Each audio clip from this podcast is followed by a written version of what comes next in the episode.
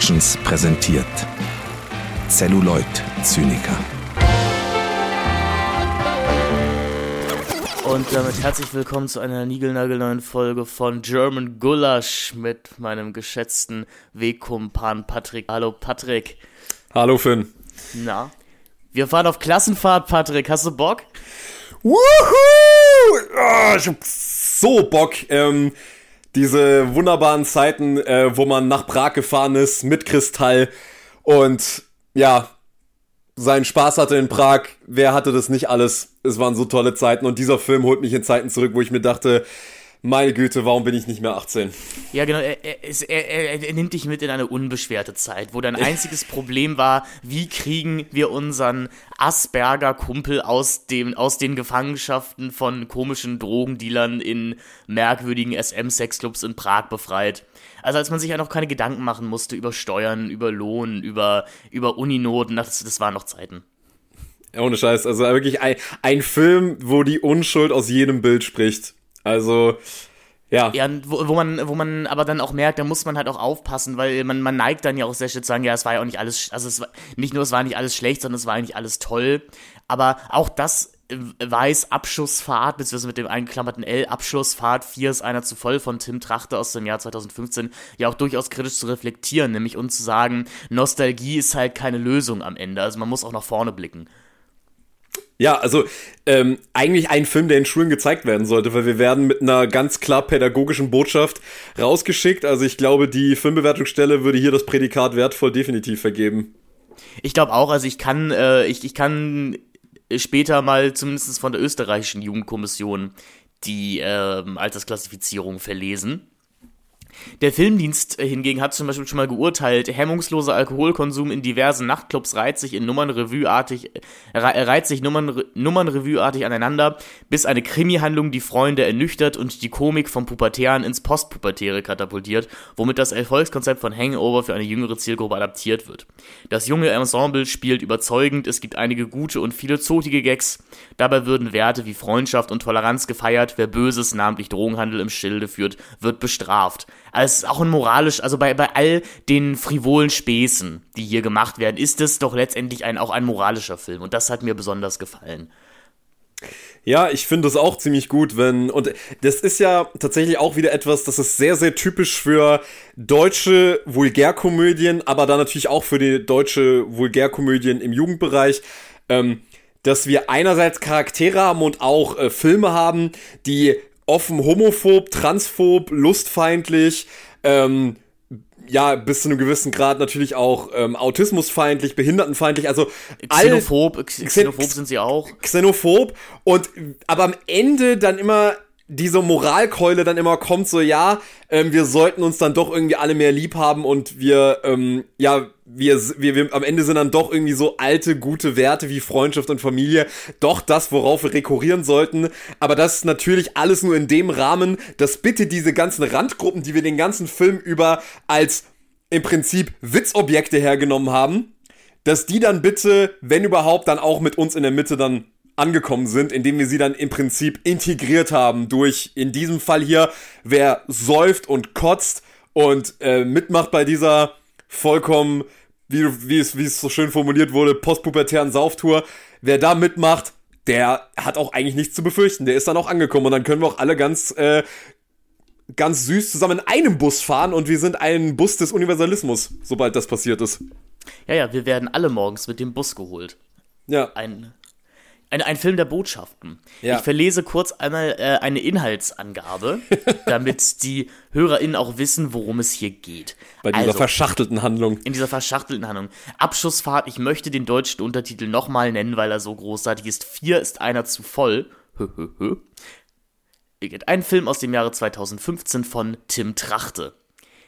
Für die Schüler einer gymnasialen Oberstufe ist die Klassenfahrt nach Prag das Highlight des Jahres, denn das bedeutet Party und Alkohol. Auch die drei Kumpel Paul, Bernie und Max wollen richtig einen drauf machen, denn eigentlich gelten sie in ihrer Klasse als denkbar uncoole Verlierer. Paul hofft zudem, seine heimliche Liebe Juli näher zu kommen. Diese verschwindet allerdings mit dem lässigen Mädchenschwarm Jonas im nobelsten Club der Stadt, während Paul als Babysitter für ihren autistischen Bruder Magnus abgestellt wird. So leicht wollen die Freunde aber nicht aufgeben. Sie füllen Magnus mit Alkohol ab und organisieren billig eine Stretch-Limousine. Damit stürzen sie sich in das Nachtleben und besuchen eine Reihe von Nachtclubs, in denen sie sich volllaufen lassen. Schließlich geraten sie jedoch in die Gefangenschaft von Drogendealern. Uiuiuiui, ui, ui, ui, liebe HörerInnen. Also, Uiuiui, da, wenn da werden Grenzen diese, gesprengt. also wenn auch das DVD-Cover das so ein bisschen an die üblichen Verdächtigen erinnert und diese Inhaltsangabe euch jetzt nicht Lust auf weniger gemacht haben, dann herzlichen Glückwunsch. ähm, dann habt ihr ein Gehirn und dann äh, habt ihr anscheinend Geschmack und seid in der Lage zu sagen, ich glaube, diesen Film muss man nicht gesehen haben. Lukas Kurstedt sah das anders, beziehungsweise der Zufall sah das anders und Lukas Kurstedt hat uns ja aufgetragen, in der letzten Folge zu Werk ohne Autor über Abschussfahrt 4 ist einer zu voll zu reden. Ähm, ja, und ich glaube, das wird richtig toll. Es ist jetzt schon die zweite Teenie-Komödie, über die wir reden. Und was aber ja spannend ist, wir sind jetzt schon doch noch mal so zehn Jahre entrückt von den Sex-Up-Jungs. Ja. Und wenn wir uns das Team mal angucken hinter diesem Film, also Regisseur Tim Trachte, der hat jetzt nicht so wahnsinnig viel äh, Bemerkenswertes gemacht. Er hat unter anderem noch die Benjamin Blümchen Neuverfilmung gedreht, die Serie Biohackers auf Netflix, die durchaus so ihren trashigen Charme hat. Also die würde ich tatsächlich sogar fast äh, empfehlen. Und äh, Aber nur fast. also ich sag mal so, wer Anatomie mochte, also diese, diesen äh, Film mit Franka Potentke aus den frühen 2000ern, der kann mit Biohackers durchaus seinen Spaß haben. Und ich bin ja großer Fan von Luna Wedler, das dürfte, glaube ich, mittlerweile bekannt sein.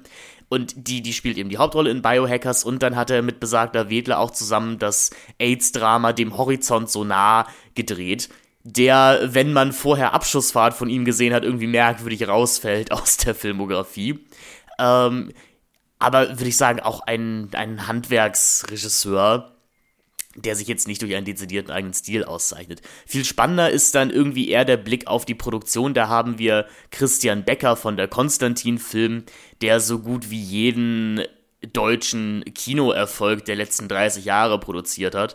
Also von Bang Boom Bang bis äh, Huibu und das Hexenschloss aus dem Jahr 2022 ist da wirklich alles dabei. Und Ich muss auch sagen, als dieses Konstantin-Film-Logo am Anfang erschienen ist, habe ich es wirklich schon mit der Angst zu tun bekommen. Also, ich sag's mal so, es, ich weiß ja, dass für manche Leute Horrorfilme wirklich schlimm sind und dann so die ersten paar Sekunden, dann, wenn dann schon so der erste dröhnende Bass kommt, man da schon so ein bisschen Angst bekommt. Ich muss ehrlich gestehen, ich habe echt Luft nach Luft äh, schnappen müssen, als ich nur Konstantin-Film gelesen habe und dachte so, oh nein, scheiße, fuck, das ist jetzt schon wieder so ein Film. Ja, aber es ist ja auch spannend, weil das eigentlich so eine Art von Film ist, die international schon gar nicht mehr gedreht wurde. Ich, ich vertrete ja wirklich die These, dass mit dem Erscheinen von The Perks of Being a Wallflower, also vielleicht lieber morgen, diesen, dem Steven Schabowski-Film mit Logan Lerman und Emma Watson, so eine Zäsur zumindest im internationalen Teenie-Film angekommen ist, wo man sich eben wegbewegt hat von der Sexkomödie oder von, von dieser, ja, zotigen Teenie-Komödie halt hin zu so ein bisschen sentimentaleren, erwachseneren Stoffen. Deutschland hat das anscheinend verschlafen und hat sich gesagt, ach, wir machen einfach noch mal ein paar Jahre weiter Filme, als wäre es noch 1999. Und Abschussfahrt reiht sich da eigentlich ziemlich gut ein. Tatsächlich das Team da weiter dahinter, äh, Anna Demiri Ortuno, die ähm, Hauptcutterin dieses Filmes, die hat auch maßgeblich mitgearbeitet an den Fuck You Goethe-Filmen zum Beispiel. Ähm, auch am schönsten Mädchen der Welt, was ich dann spannend fand, weil tatsächlich so ein paar Montageideen dann im schönsten Mädchen der Welt nochmal verfeinert werden. Und das ist ja auch ein Film, der sich um eine Klassenfahrt dreht. Das finde ich dann auch wieder spannend. Also das, die Klassenfahrt ist ja auch irgend so was Urdeutsches, habe Ja. ich das, das Gefühl. Ja. Und ich finde es eigentlich spannend, dass es dann doch so wenig Filme über Klassenfahrten gibt. es ist halt, ich weiß auch gar nicht, woran das liegt, weil gerade wo du es sagst, wenn ich so drüber nachdenke, ich kenne wirklich keinen amerikanischen Film, der sich wirklich mit Klassenfahrt auseinandersetzt. Also wenn es um Jugend geht, dann spielt sich das immer in der Highschool ab, weil das natürlich immer der Raum ist, wo am meisten Konfliktpotenzial herrscht, weil dort halt eben alle Schüler da sind. Und in der Abschlussfahrt bist du dann halt eben mit diesem kleinen Kreis. Ähm, ja, konfrontiert. Vielleicht ist das auch irgendwie eine Budgetfrage, dass man dann eben bei deutschen Filmen sagt, naja gut, ich will halt eine kleinere, abgesteckte Gruppe haben, weniger Schauspieler, weniger Drehprobleme, weil ich eine Genehmigung bräuchte, um in der Schule zu drehen.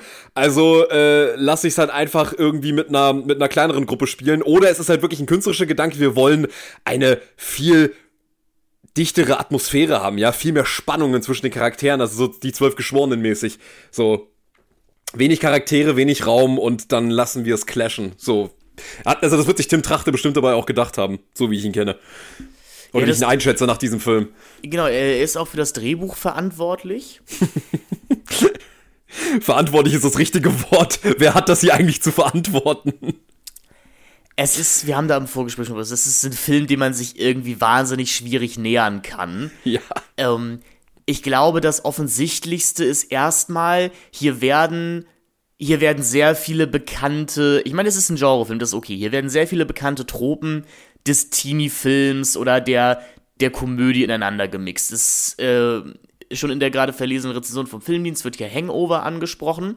Das ist natürlich sag ich mal, sehr evident, dass es die naheliegendste, der, der, der, die naheliegendste Referenz eben eine Gruppe Jungs macht Party und einer von ihnen verschwindet und sie müssen ihn wiederfinden. Dann hat mich das Ganze aber auch sehr erinnert an Superbad. Es werden teilweise eins zu eins Einstellungen übernommen aus Superbad und so ein bisschen gleichen unsere vier Hauptcharaktere auch irgendwie den drei Jungs aus Superbad. Und ich musste auch viel denken an einer meiner Lieblingsserien, beziehungsweise den Kinofilm zu einer meiner Lieblingsserien, nämlich äh, The In-Betweeners Movie in der auch vier Loser-Jungs in eben dem ersten Film auf ihre Abschlussfahrt auf so eine Partyinsel nach Griechenland fahren und unter anderem eben auch so lustige Party-T-Shirts tragen. Wie unsere vier Boys hier auch. Das Problem ist nur, The In-Betweeners ist halt eine sehr herausragende Comedy-Serie und durch und durch urbritisch und urböse, die auch durchaus eine Aussage über Jugendkultur und über jugendliche Rituale tätigen kann und sich auch nicht scheut, sehr häufig dahin zu gehen, wo es wirklich weh tut und ähm, ihre Figuren für dämliches Verhalten auch zu bestrafen. Mhm. Und ich sag mal so, diese vier Party-T-Shirts, wenn man die das erste Mal sieht und unsere Jungs in so einer Hero-Montage super lässig in den Flughafen reinlaufen, das gehört nicht zum lustigsten, was das Kino der 2000er hervorgebracht hat. Da kann Abschussfahrt leider nicht ganz heranhalten. Durch, also ich meine, ich Hast du nicht geschmunzelt, als sie mit ihm mit ihren blauen äh, Check This Out T-Shirts äh, in Prag rum, rumlaufen? Das die Sache ist, dieser Film wirkt ein bisschen so, als hätte man halt eine Stichwortliste gemacht. Ja. Mit so Gags, die man machen kann, aber dabei hat man es dann belassen. Also man hat man hat Feedlines, aber es gibt keine Punches darauf. Also mit, mit, diesen T-Shirts passiert halt nichts. Die, ja. die bringen unsere Jungs jetzt nie in blöde Situationen.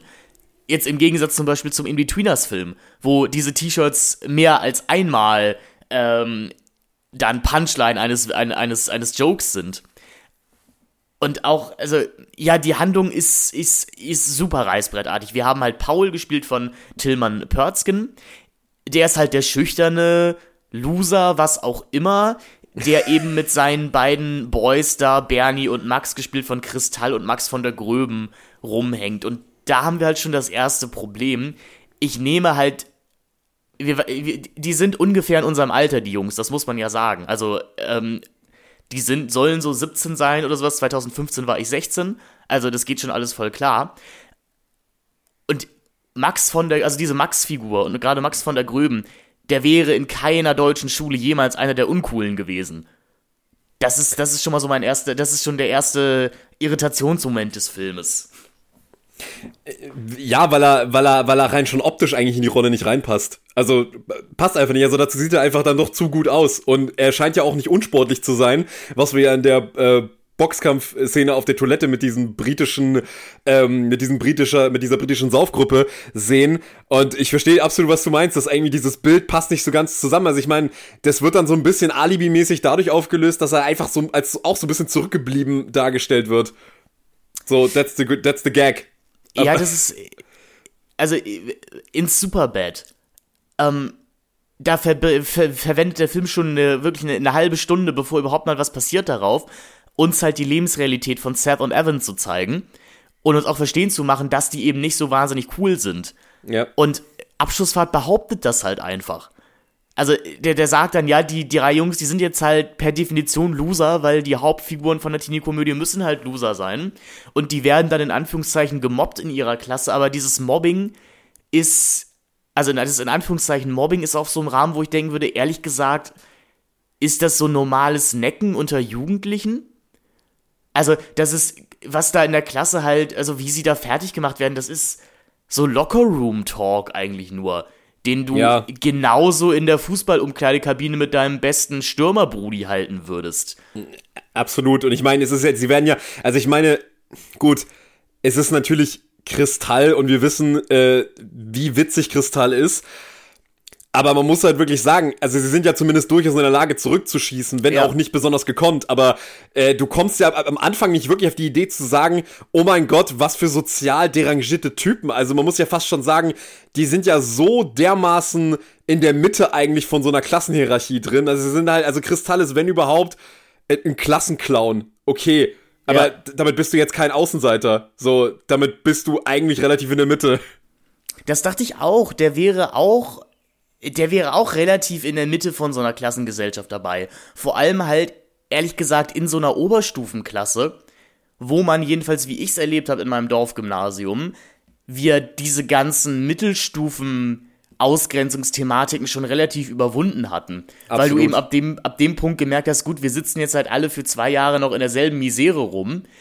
Man kann sich halt auch miteinander arrangieren. So. Ja, und eigentlich tut diese Klassengemeinschaft das auch. Da ist der Film halt auch so merkwürdig schizophren, beziehungsweise nicht zu Ende gedacht, weil ich glaube, der Film ist sich selber nicht sicher, wie außenseiterig die drei dann eigentlich sein sollen. Weil, weil irgendwie sind sie ja schon integriert. Es, ist, es gibt jetzt irgendwie nicht die Szene wie zum Beispiel im schönsten Mädchen der Welt, wo man dann irgendwo nicht sitzen darf oder bei irgendeiner Party nicht mitmachen darf. Ja, also und es ist halt, es ist, es, es fehlt halt vollkommen dieser Moment der Erniedrigung. Also es gibt halt diese, selbst diese, also ich meine, wir müssen mal sagen, wie dieser Film anfängt. Also der Film fängt wirklich in medias res. Es geht sofort los. Ähm, wir steigen, wir, wir fahren mit irgendeinem, äh, mit irgendeinem wie ein BWL-Student aussehenden Typen fahren wir mit seinem Cabrio mit einem Affenzahn durch die Gegend er fährt zur Schule, er läuft die, durch die Gänge und wir denken sofort, am Anfang zumindest ging es mir so, ich dachte so, was ist das jetzt? Ist das eine Schule oder eine Uni für BWL? Also, ja, das, ist, das, ist, das ist der Jonas, der, der, lässige, der lässige Frauenschwarm, von der uns in der Inhaltsangabe schon, schon erzählt wurde. Genau. Gespielt von Theo Trebs. Und du denkst dir eigentlich schon da, okay, das soll jetzt irgendwie so der Bully sein und dann siehst du die aber in der Klasse miteinander interagieren und ich meine, auf die Sprüche von Kristall haben sie ja teilweise selber überhaupt gar keine Antwort. Okay, das liegt teilweise daran, dass die Sprüche auch wirklich so schlecht sind, dass sie eigentlich keiner dass sie eigentlich nicht mal Aufmerksamkeit würdig sind, aber trotzdem ist es ja nie so, dass man wirklich das Gefühl hat, sie werden in dieser Klasse wirklich unterdrückt. Also dafür nee, sind diese Typen genau. auch irgendwie, dafür sind die denen auch einfach zu egal. Also man, man akzeptiert sich, wie du gerade schon so ähm, gut ausgeführt hast, in so einer relativ erwachsenen Gleichgültigkeit toleriert man sich gegenseitig und neckt sich halt mal so ein bisschen, einfach weil ein bisschen die Langeweile zu überbrücken. Ja, deswegen wäre es halt fast wieder spannend. Da hätte dieser Film ja fast eine Aussage treffen können, nämlich dass vielleicht Paul, Bernie und Max irgendwie an an komplett überholten Konzepten von Jugend festhalten, ja. die für den Rest der Klasse einfach nicht mehr gelten. Und es gibt ja durchaus teilweise Momente, in denen der Film darauf hinweist, denn auch die Interaktion zwischen Paul und Juli, seinem Schwarm, die sind jetzt, also die sind halt möglich. Sag ich mal, jetzt im Vergleich zu anderen Teenie-Romcoms. Es gibt halt hier nie den Moment, wo Juli sowas sagt wie, oh, du Loser, geh von meinem Tisch weg oder ja. ähm, guck mich nicht an sondern das, das ist ein komplett normales, ähm, ja, distanziertes oder im, ja, nicht so inniges Verhältnis, was da alle miteinander führen. Und der Einzige, der sich hier wirklich wie ein Depp eigentlich benimmt, ist der Paul. Weil man muss, also das versäumt der Film auch so ein bisschen uns das zu sagen. Also es gibt, es gibt so einen halbherzigen Off-Kommentar von Paul am Anfang und am Ende des Films, der uns eben dann sagt, ja, ich bin so in die Juli verliebt, seitdem ich denken kann, seit der ersten Klasse, wo man sich auch wieder denkt, oh, ganz schön creepy auch, Junge. Also wirklich seit zehn Jahren. Und du hast, du hast in diesen zehn Jahren nie mal irgendwas gemacht, so. Aber okay, dann bist du vielleicht auch ein bisschen selber schuld und dann sitzt man eben an dem einen Drehtag, wo man in Prag gedreht hat, über die Karlsbrücke gelaufen ist, dann sitzt man eben bei der Karlsbrücke Und äh, wie gesagt, Juli hat Magnus, diesen ähm, autistischen Bruder. Und Paul macht so eine super cringy Ranführung und sie sagt so, ja, ich finde den Magnus ja eigentlich auch voll cool und eigentlich ja auch ganz normal und eigentlich ist das ja super süß, weil aus Julis Perspektive hätte ich mir auch gedacht, oh hey, cool, da ist, da ist mal jemand, der meinem Bruder auch ohne Vorurteile begegnet und der mich vielleicht gar nicht anbaggern will, sondern der mir vielleicht auch ein bisschen Zuspruch geben will, der mir irgendwie, der mir vielleicht auch ein bisschen Last abnehmen möchte. Und dann ja. fragt sie ihn eben, beziehungsweise sie erzählt dann, dass sie gerne feiern gehen möchte und Paul, wie er ist, ähm, interpretiert das natürlich als Einladung an sich und sagt so, und dann fragt sie sowas wie, ja, würdest du? Und er sagt, ja, natürlich. Und gewiefte Zuschauer wissen das schon, natürlich muss er jetzt auf Magnus aufpassen. Und da ist der Humor natürlich schon vorproduziert. Wo ich aber auch sagen muss, ehrlich gesagt, Paul, ich will nicht sagen selber schuld, aber das ist halt ein komplett selbstverschuldeter Konflikt. Natürlich, so funktionieren Teenie-Komödien meistens. Aber der bietet halt überhaupt kein humoristisches Potenzial, es sei denn, man findet halt Menschen mit Autismus lustig. Ja, oder man findet es halt wahnsinnig witzig. Also man muss ja in dem Fall wirklich einen Blick auf autistische Menschen haben mit so, das ist jetzt die absolute Höchststrafe, mit so jemandem interagieren zu müssen. Also ähm, im Prinzip schlimmer hätte es gar nicht kommen können. Also ja, genau. hätte, hätte sie mich, hätte sie mir nicht lieber ihr Hausschwein äh, geben können, ja, damit ich mich darauf darum kümmern können, als mit ihrem verdammten Freak-Bruder. Und ich meine, da kommen wir ja eigentlich schon wieder an den Kern von solchen deutschen Teenie-Komödien und deutschen Komödien im Allgemeinen. Ich finde, das hat Wolfgang mal wirklich perfekt auf den Punkt gebracht. Amerikanische Komödien, das gilt natürlich nicht für alle amerikanischen Komödien, aber die Tradition der amerikanischen Komödie, wenn wir zurück zu Buster Keaton und Charlie Chaplin gehen, besteht eigentlich darin, dass wir mit Außenseiterfiguren über die Mitte der Gesellschaft lachen.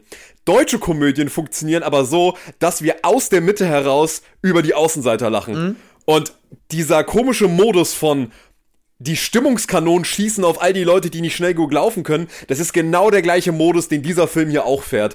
Dass dieser Magnus natürlich auch nicht als etwas begriffen wird, als ein Mensch begriffen wird, dem man eben irgendwie, wo man sozusagen eine Fremdheitserfahrung dahingehend mit ihm machen kann, dass er halt ein Mensch ist, der die Welt anders wahrnimmt und dass man eben versucht, den auf eine gewisse Art und Weise empathisch gegenüberzutreten und vielleicht auch seine eigene Art auf die Welt zu gucken verändert. Nein, natürlich nicht, sondern es geht nur darum, Magnus zu zeigen, wie geil es ist, einfach normal zu sein.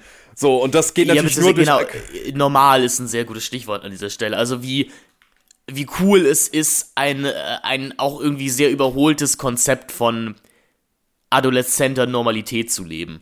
Ja. Und da, da sind wir wieder an diesem merkwürdigen Punkt, weil ich, ich mir auch so unsicher bin, ob der, also ob der Film da weiß, was er macht. Weil ehrlich gesagt, unsere drei Jungs ja vom Film auch nicht als cool geframed werden und auch die Sachen, die sie machen, nicht cool sind.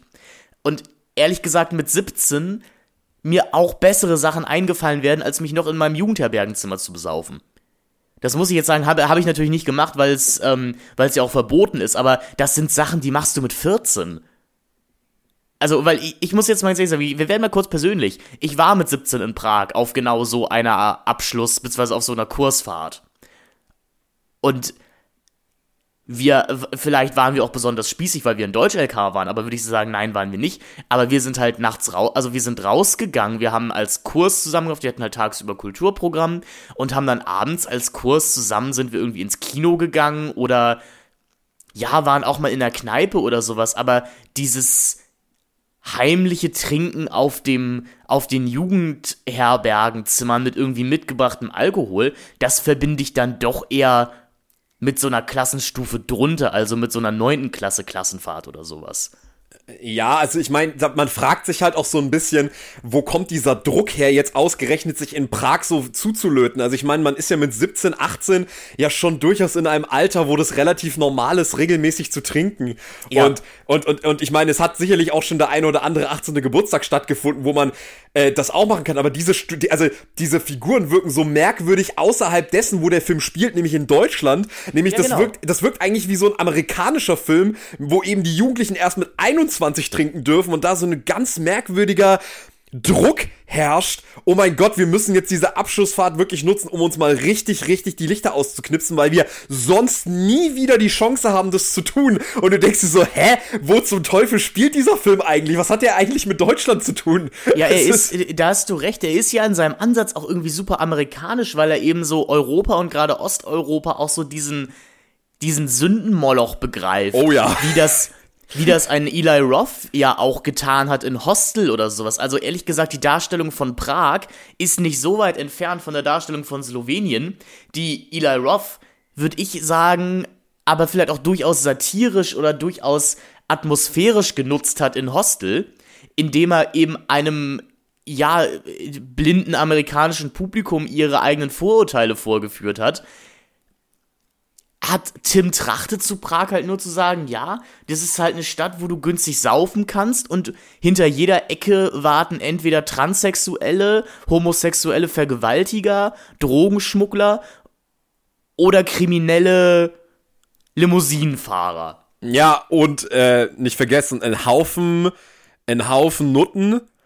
Und ganz wichtig, auch die Frauen, die dort sozusagen nicht professionell unterwegs sind, auch die zeigen dir umgehend die Titten, wenn du mit einer Limousine durch die Stadt fährst. Also da wird ja sogar einmal wortwörtlich gesagt, ich muss mich hier mal ein bisschen aufpimpen, sagt eines der Mädchen, äh, damit ich mit den, also so Osteuropäen-Style, ich muss ja mit den Frauen hier mithalten. Also eigentlich ist das ein also Prag ist in letzter Konsequenz ein einziges riesiges Bordell. Ja, also in dieser Realität ist der eiserne Vorhang anscheinend nie gefallen. Kann man, nee. kann man sagen. Nee, das, das ist immer noch eine Parallelwelt. Da herrschen eigene Gesetze.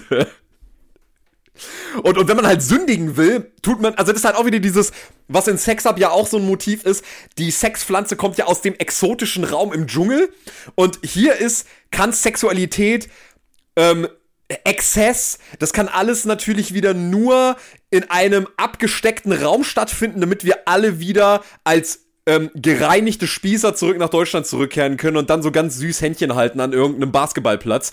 Ähm, nachdem wir halt in, in, in Prag halt im Prinzip uns aufgeführt haben wie alle Deutschen, wenn sie nach Malle fahren. Genau, aber Sex haben wir in diesem Film ja auch nicht. Nein, also, natürlich nicht. ist ja klar. weil, genau, weil am Ende ist es dann ja doch wichtig, dass du, dass du das erste Mal dann doch mit deiner großen Liebe seit der ersten Klasse hast, nämlich mit der Juli. Der einzige, und das ist natürlich auch ein Gag, der, den man mit 100 Meilen im Voraus sieht, natürlich der einzige, der Sex haben wird an diesem Abend, ist der Magnus.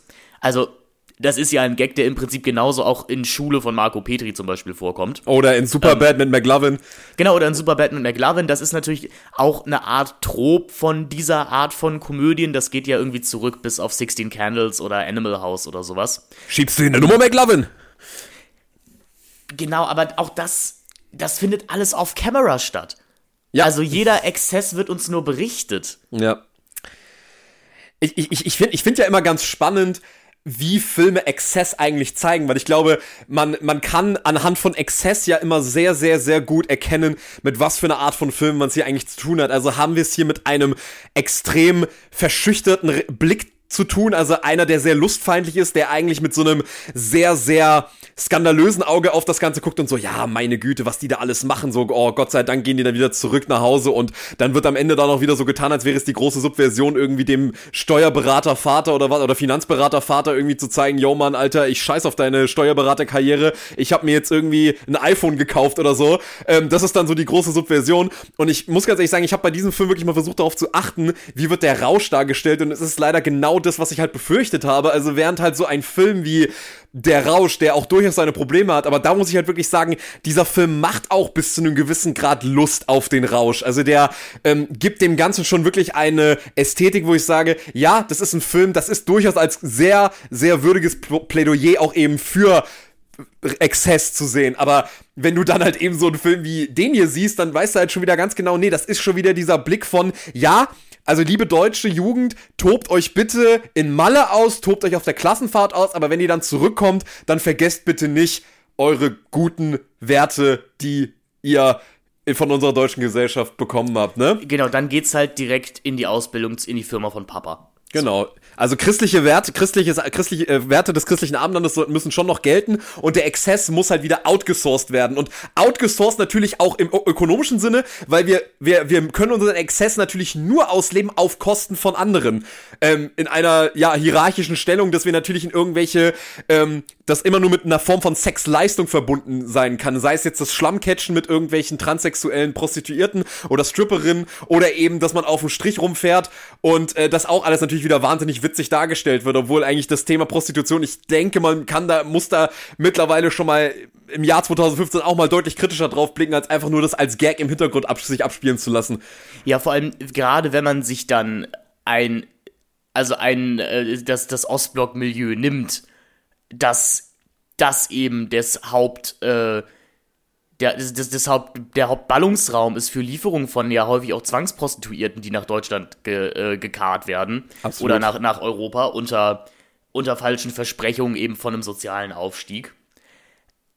Und ja, klar, wir sind hier in der Komödie, aber ich gebe dir da vollkommen recht, das, ähm, das passt eben alles nicht zusammen. Es ist ein, es ist eben so ein super ekliger Blick auf ein, ah ja, die da drüben. Genau. Absolut. Und, und ich meine, in letzter Konsequenz ist es halt auch wieder dieser, dieser Blick, den man ja vielleicht auch gewissermaßen so auf Ostdeutschland hat. Naja, gut, ich meine, die wissen halt auch einfach nicht, wie es geht. So, die wissen halt nicht, wie Wirtschaftswunder geht. Die wissen halt nicht, wie ähm, Gesellschaft geht, ja. Und ich meine, dann hast du halt den Salat da drüben, ne? Dann stehen da überall diese miefligen Sexhäuser, diese SM-Clubs und die ganzen Nutten so. Das ist halt, so sind die halt da drüben im Osten, ja. Das ist halt so einfach so ein Pflaster. Also das wird dann einfach so naturalisiert, als wäre das so Kulturgut, das dort im Prinzip ähm, einerseits Menschenwürde nicht existiert bis zu einem gewissen Grad, aber das ist einem halt auch scheißegal. Also das ist halt genauso wie wenn ich nach Malle fahre und sage, naja gut, dass die Leute hier alle zwei Euro die Stunde verdienen und ich äh, komplett den ihren Lebensraum zerstöre, indem wir hier diese komische Partykultur etablieren.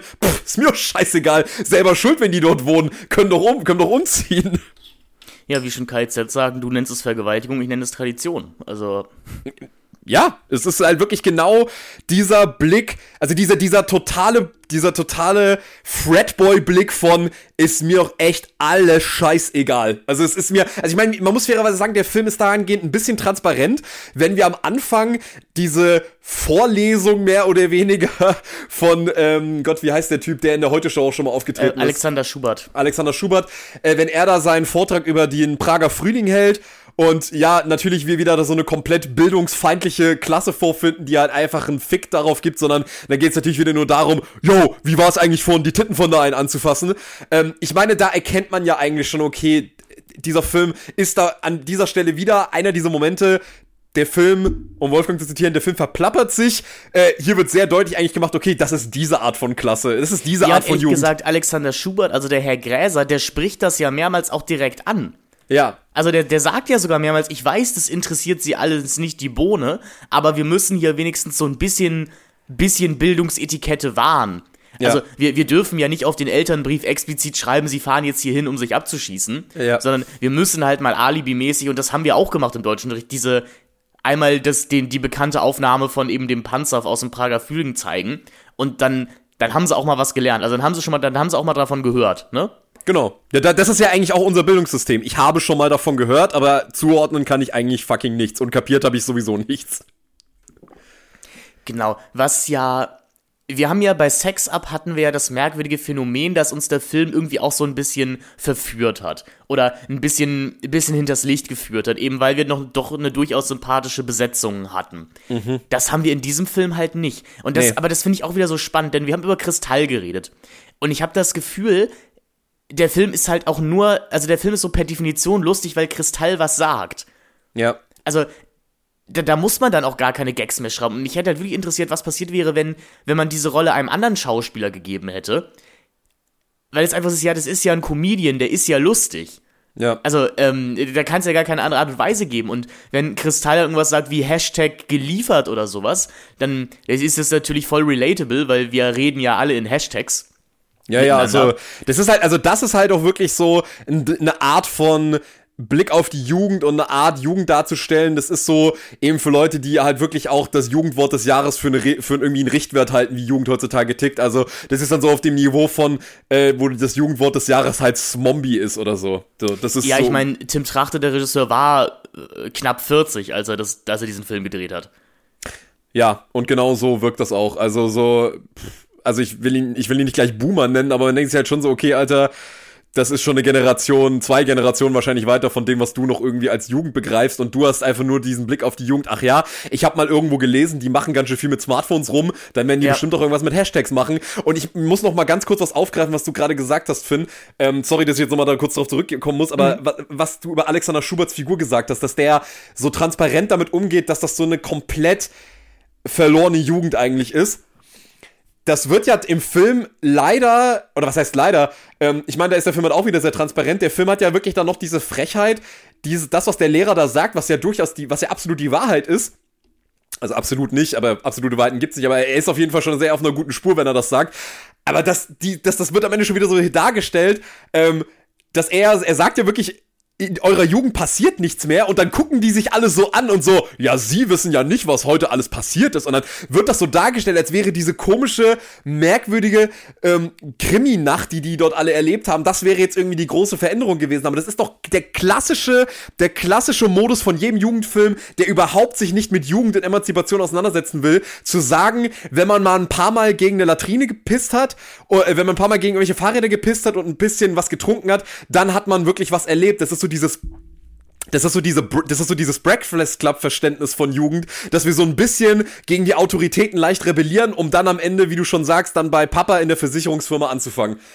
Es ist, es hat mich tatsächlich auch sehr, also ich finde super, dass du Lehrerfigur nochmal aufgesetzt hast, weil über die wollte ich kurz auch nochmal reden. Ich habe das Gefühl, dass Tim Trachtes Sympathie und die Sympathie des Films, die liegen durchaus auch bei dieser Lehrerfigur irgendwo. Weil zu, für lange Zeit ist der halt wirklich unsere kommentierende Stimme.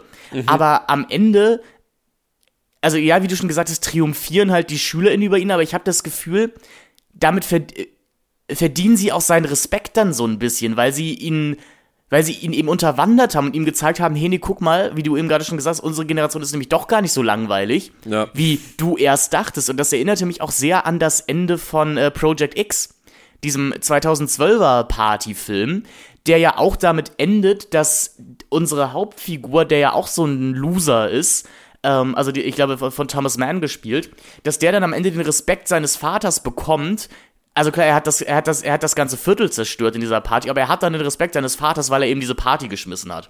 Und weil er mal was gemacht hat. Und ähnlich verhält es sich halt hier auch irgendwie mit dieser Herr Gräser-Figur. Absolut, und es ist halt, also es ist halt wirklich wahnsinnig traurig, weil ähm, also es ist zumindest, es ist halt, es ist eine wahnsinnig traurige äh, Kultur- und Gesellschaftsanalyse, wenn, wenn halt äh, diese, wenn Jugendfilme halt auf diese Art und Weise funktionieren, weil es halt leider eben das bestätigt, was Mark Fischer halt schon diagnostiziert hat, dass sich halt Jugendliche mittlerweile halt permanent in einem Zustand befinden der depressiven Hedonie. Und das ist halt eben diese absolute Unfähigkeit, sich irgendwas anderes vorzustellen als eine Form von Lebenserfüllung als eben Hedonismus. Und dass das halt eben kein Zustand mehr ist, in dem man sich zum Exzess entscheidet, weil man jetzt mal bewusst den Exzess sucht oder weil man den Exzess wirklich in einer Form des sich praktisch des Kontrolle, des, des, des wirklich Kontrolle verlierens das passiert, also dass das gewissermaßen ein emanzipatorischer Akt ist, weil man eben dann wirklich mal komplett die Kontrolle abgibt, sondern das passiert halt eben alles immer in diesen kontrollierten Bahnen, dass man am Ende dann doch wieder mit dem Bus ganz, ganz, ganz geordnet nach Hause fährt und dass der Exzess halt in letzter Konsequenz die einzige Möglichkeit ist, sich vorzustellen, in irgendeiner Weise aus seinem Leben noch irgendwas Subversives rauszuholen. Und Aber das ist ja auch so eine Pflicht. Also diese, diese Exzesse diese ist, ist ja auch, auch eine Art Verpflichtung in diesem Film einfach. Genau, also, deswegen ist er depressiv, weil er, weil er, weil er gar weil er völlig alternativlos ist. Es ist keine Entscheidung mehr, sondern das ist halt das Einzige, was übrig bleibt, um in irgendeiner Weise zu irgendwie anscheinend rebellisch aufzutreten. Und man hat überhaupt gar keine Vorstellung davon, dass das Leben mehr sein kann als nur dieser permanente Wechsel zwischen Versicherungsjob und dann nach Malle fahren. Und dahingehend, also der, der, Filmdienst redet hier halt von, von, vom, vom Postpubertären. Ich, ich habe so das Gefühl, der Film ist dahingehend sogar fast sehr postmodern, was sein, was sein Teenie-Komödien-Genre angeht, aber ohne das selber zu begreifen. Mhm. Weil diese Figuren, das sind ja wirklich, das sind einfach nur noch leere Zeichen. Ja. Also das sind. ist, Nein, aber, aber, aber, es ist ja genauso. Also das, das ist halt, ja, das ist der Schulschwarm. So. Ja. Das ist halt, das ist der, äh, also das ist der, das ist, das ist der Schulplayboy, das ist das Girl, auf das der eine steht. Aber selbst unsere Hauptfiguren bekommen ja überhaupt keine charakteristischen Merkmale an, ähm, angezeichnet. Was hinaus, also was hinausgeht über, ja, die Hauptfigur ist halt immer so ein bisschen schüchtern in Teenie-Filmen. Dann brauchst du in dieser Dreierkombi, du brauchst immer so ein bisschen dumm, oder also so ein bisschen tumpen, der aber das Herz am rechten Fleck hat. Und dann brauchst du noch so einen sexuell sehr unerfahrenen, der aber am lautesten über Sex redet. Und das ist es dann. So.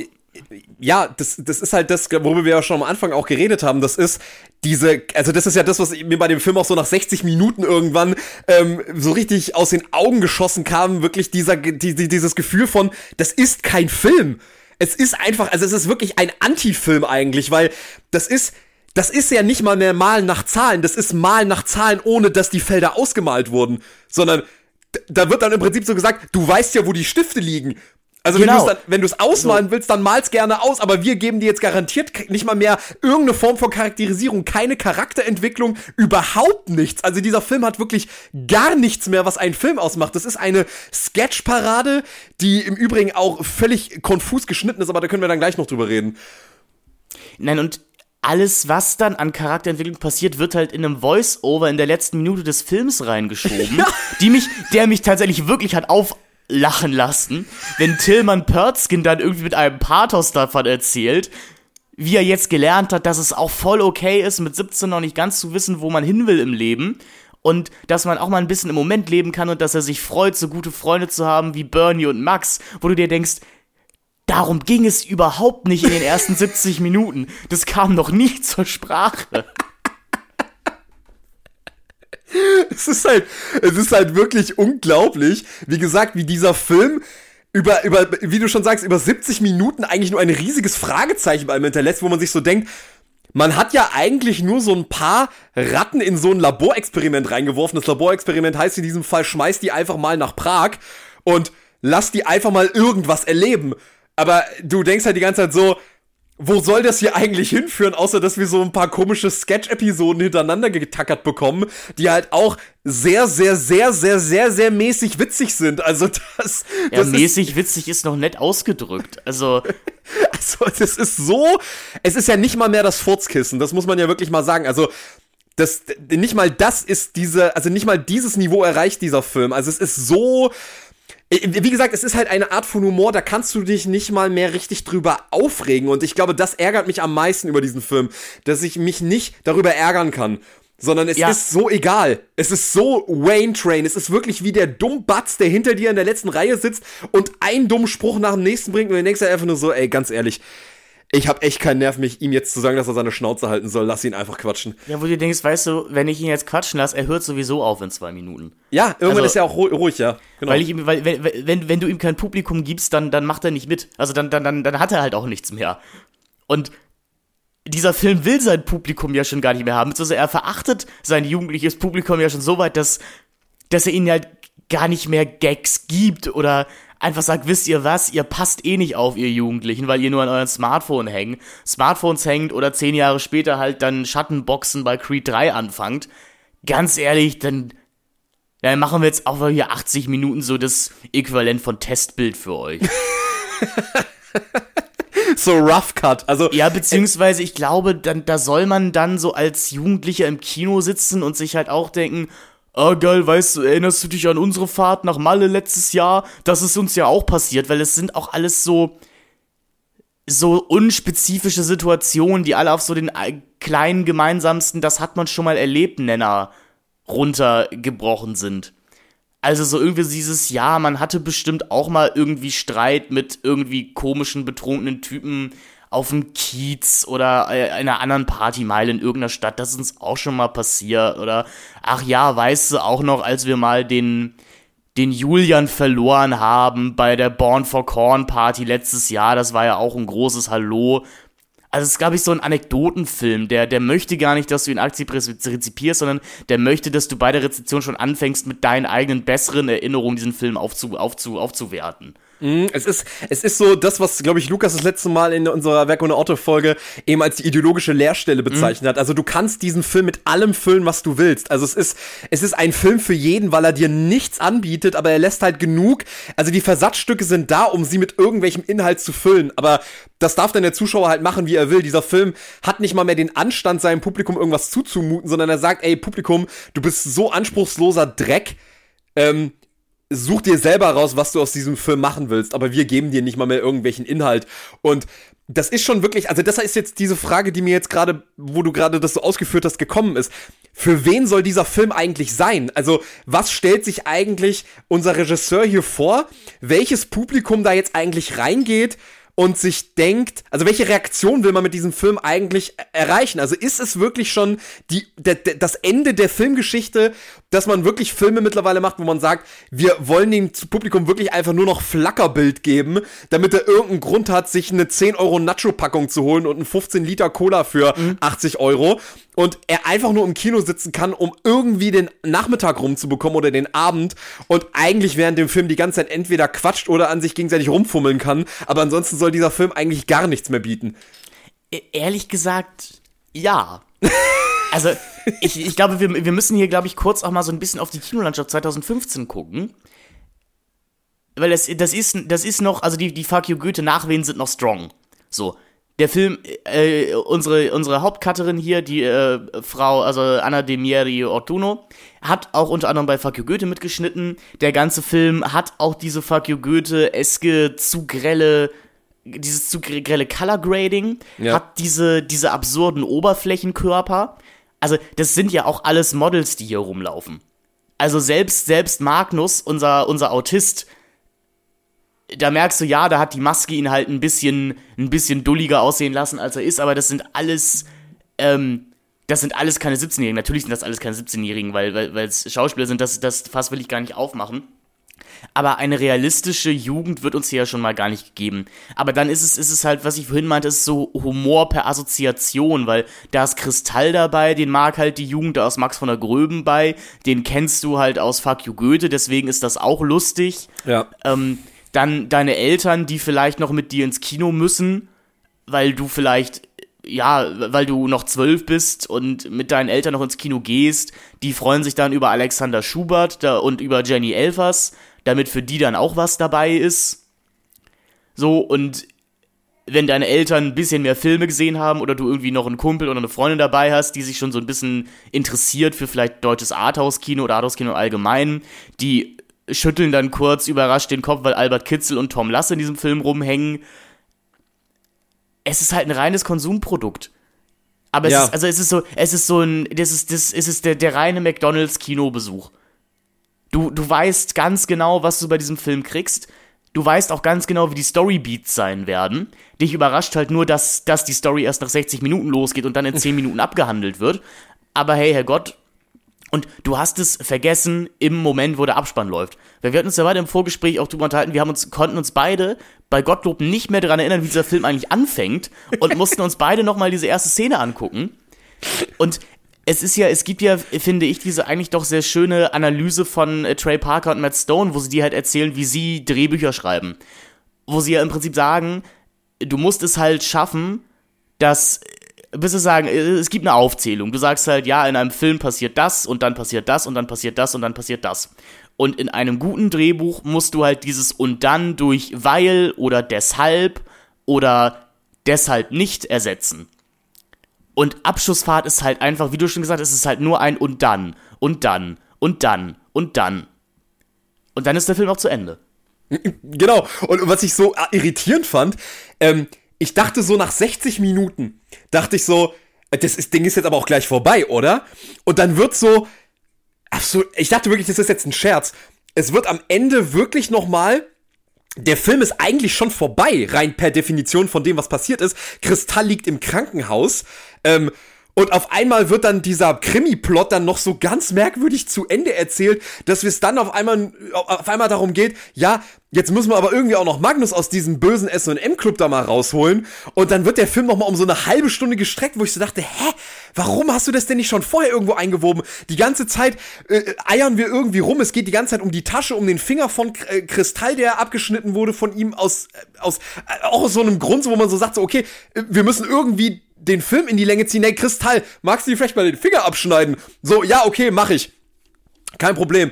Und ich dachte so, hä, was, also, das ist ja wirklich so dermaßen mit der heißen Nadel zusammengeflickt. Das ist wirklich, es ist, es ist so transparent, dass es eigentlich, dass es unfassbar ist. Also, dass man das nicht mal versucht irgendwie zu verstecken. Also, wenn ich, da muss ich wirklich fairerweise sagen, da ist Sex Up, so verwerflich diese Filme inhaltlich sind. Das ist für mich nochmal eine ganz andere Dimension an Qualität rein filmisch gesehen, also wie erzählt wird und, und dass man wirklich sagen muss, Sex Up gibt sich zumindest Mühe, wirklich in irgendeiner Weise erzählerisch zu funktionieren. Ja. Und ja, vielleicht sogar fast halt seinem Teenie-Genre noch ein bisschen neue Facetten abzugewinnen. Oder zumindest mal versuch, zu versuchen, irgendwas was Spannendes zu machen also halt einen Film zu machen, den du liest, du sagst, oh, da sind irgendwie drei Jugendliche, die haben eine Pflanze, die Sekret absondert, die dich geil macht. Ja, warum denn nicht? Also das ist, das ist halt origineller als, ja, wir fahren nach Prag. Und ja. trinken da. Also es hätte halt auch wirklich, es hätte auch wirklich einfach Malle sein können. Es ist vollkommen Ja, es hätte nicht mal Malle sein müssen, ganz ehrlich.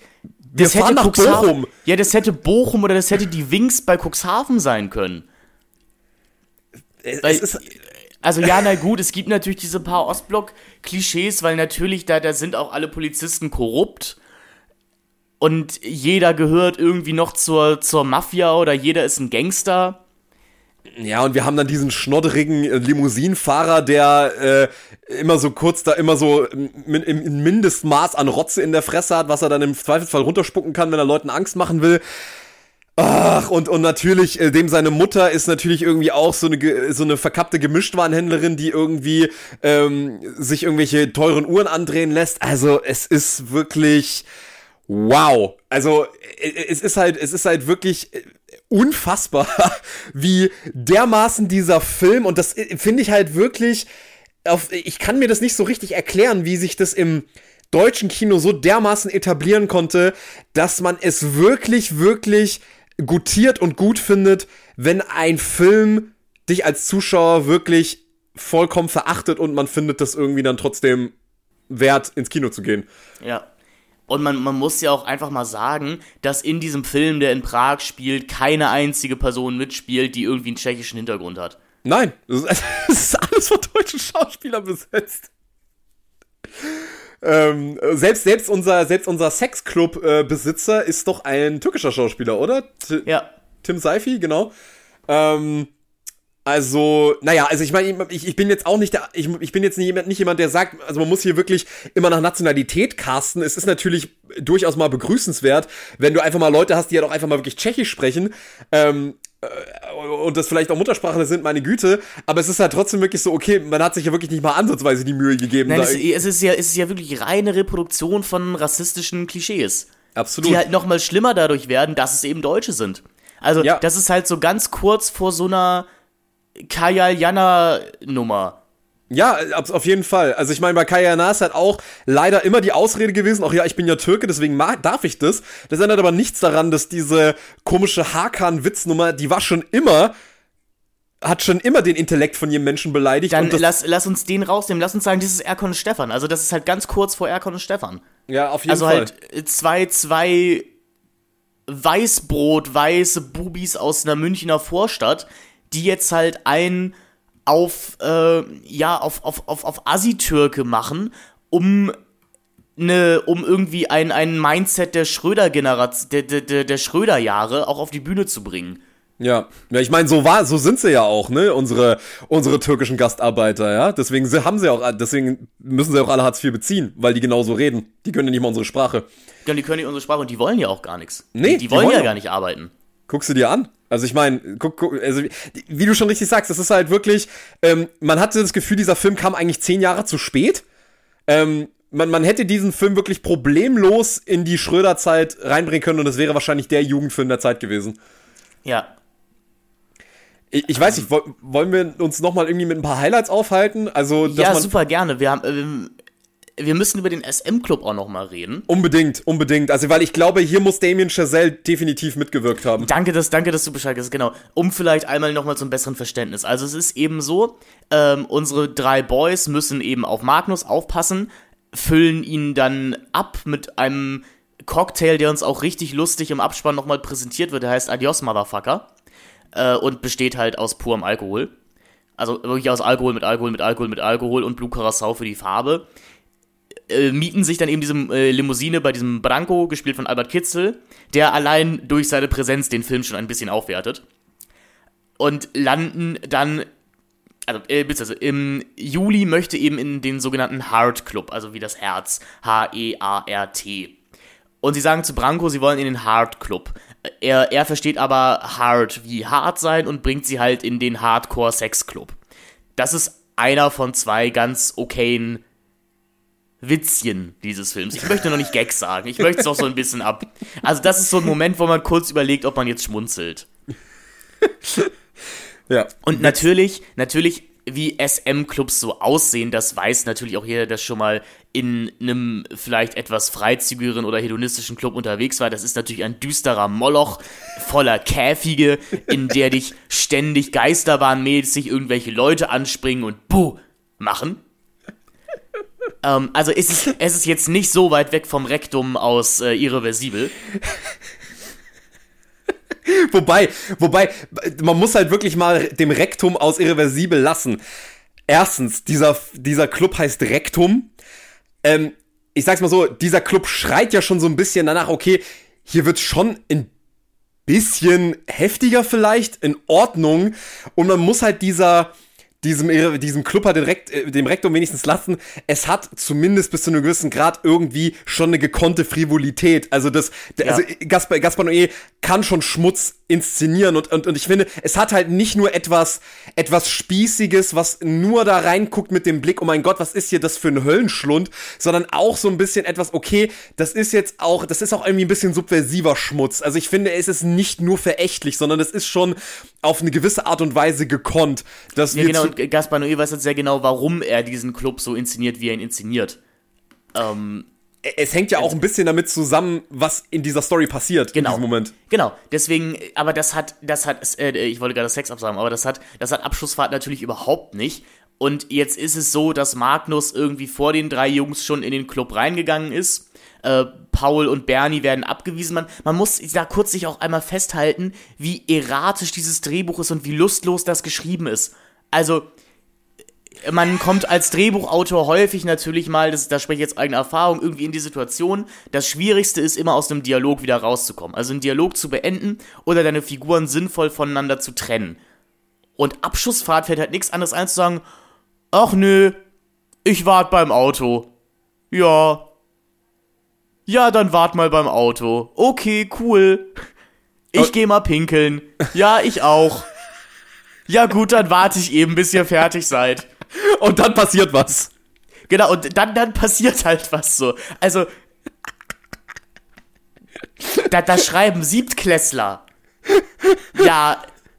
ähm, Und das wäre, und das wäre ein ungenügender Aufsatz. Das kann Ja. ich auf jeden Fall aus erster Hand sagen. Ich habe Aufsätze schon korrigiert und ich könnte sagen, das wäre nicht mehr als eine 5.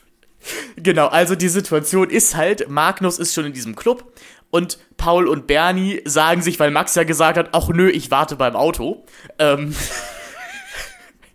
gehen dann halt auch in den Hardcore Sex Club werden. Das ist das einzige Mal, dass ihre T-Shirts acknowledged werden.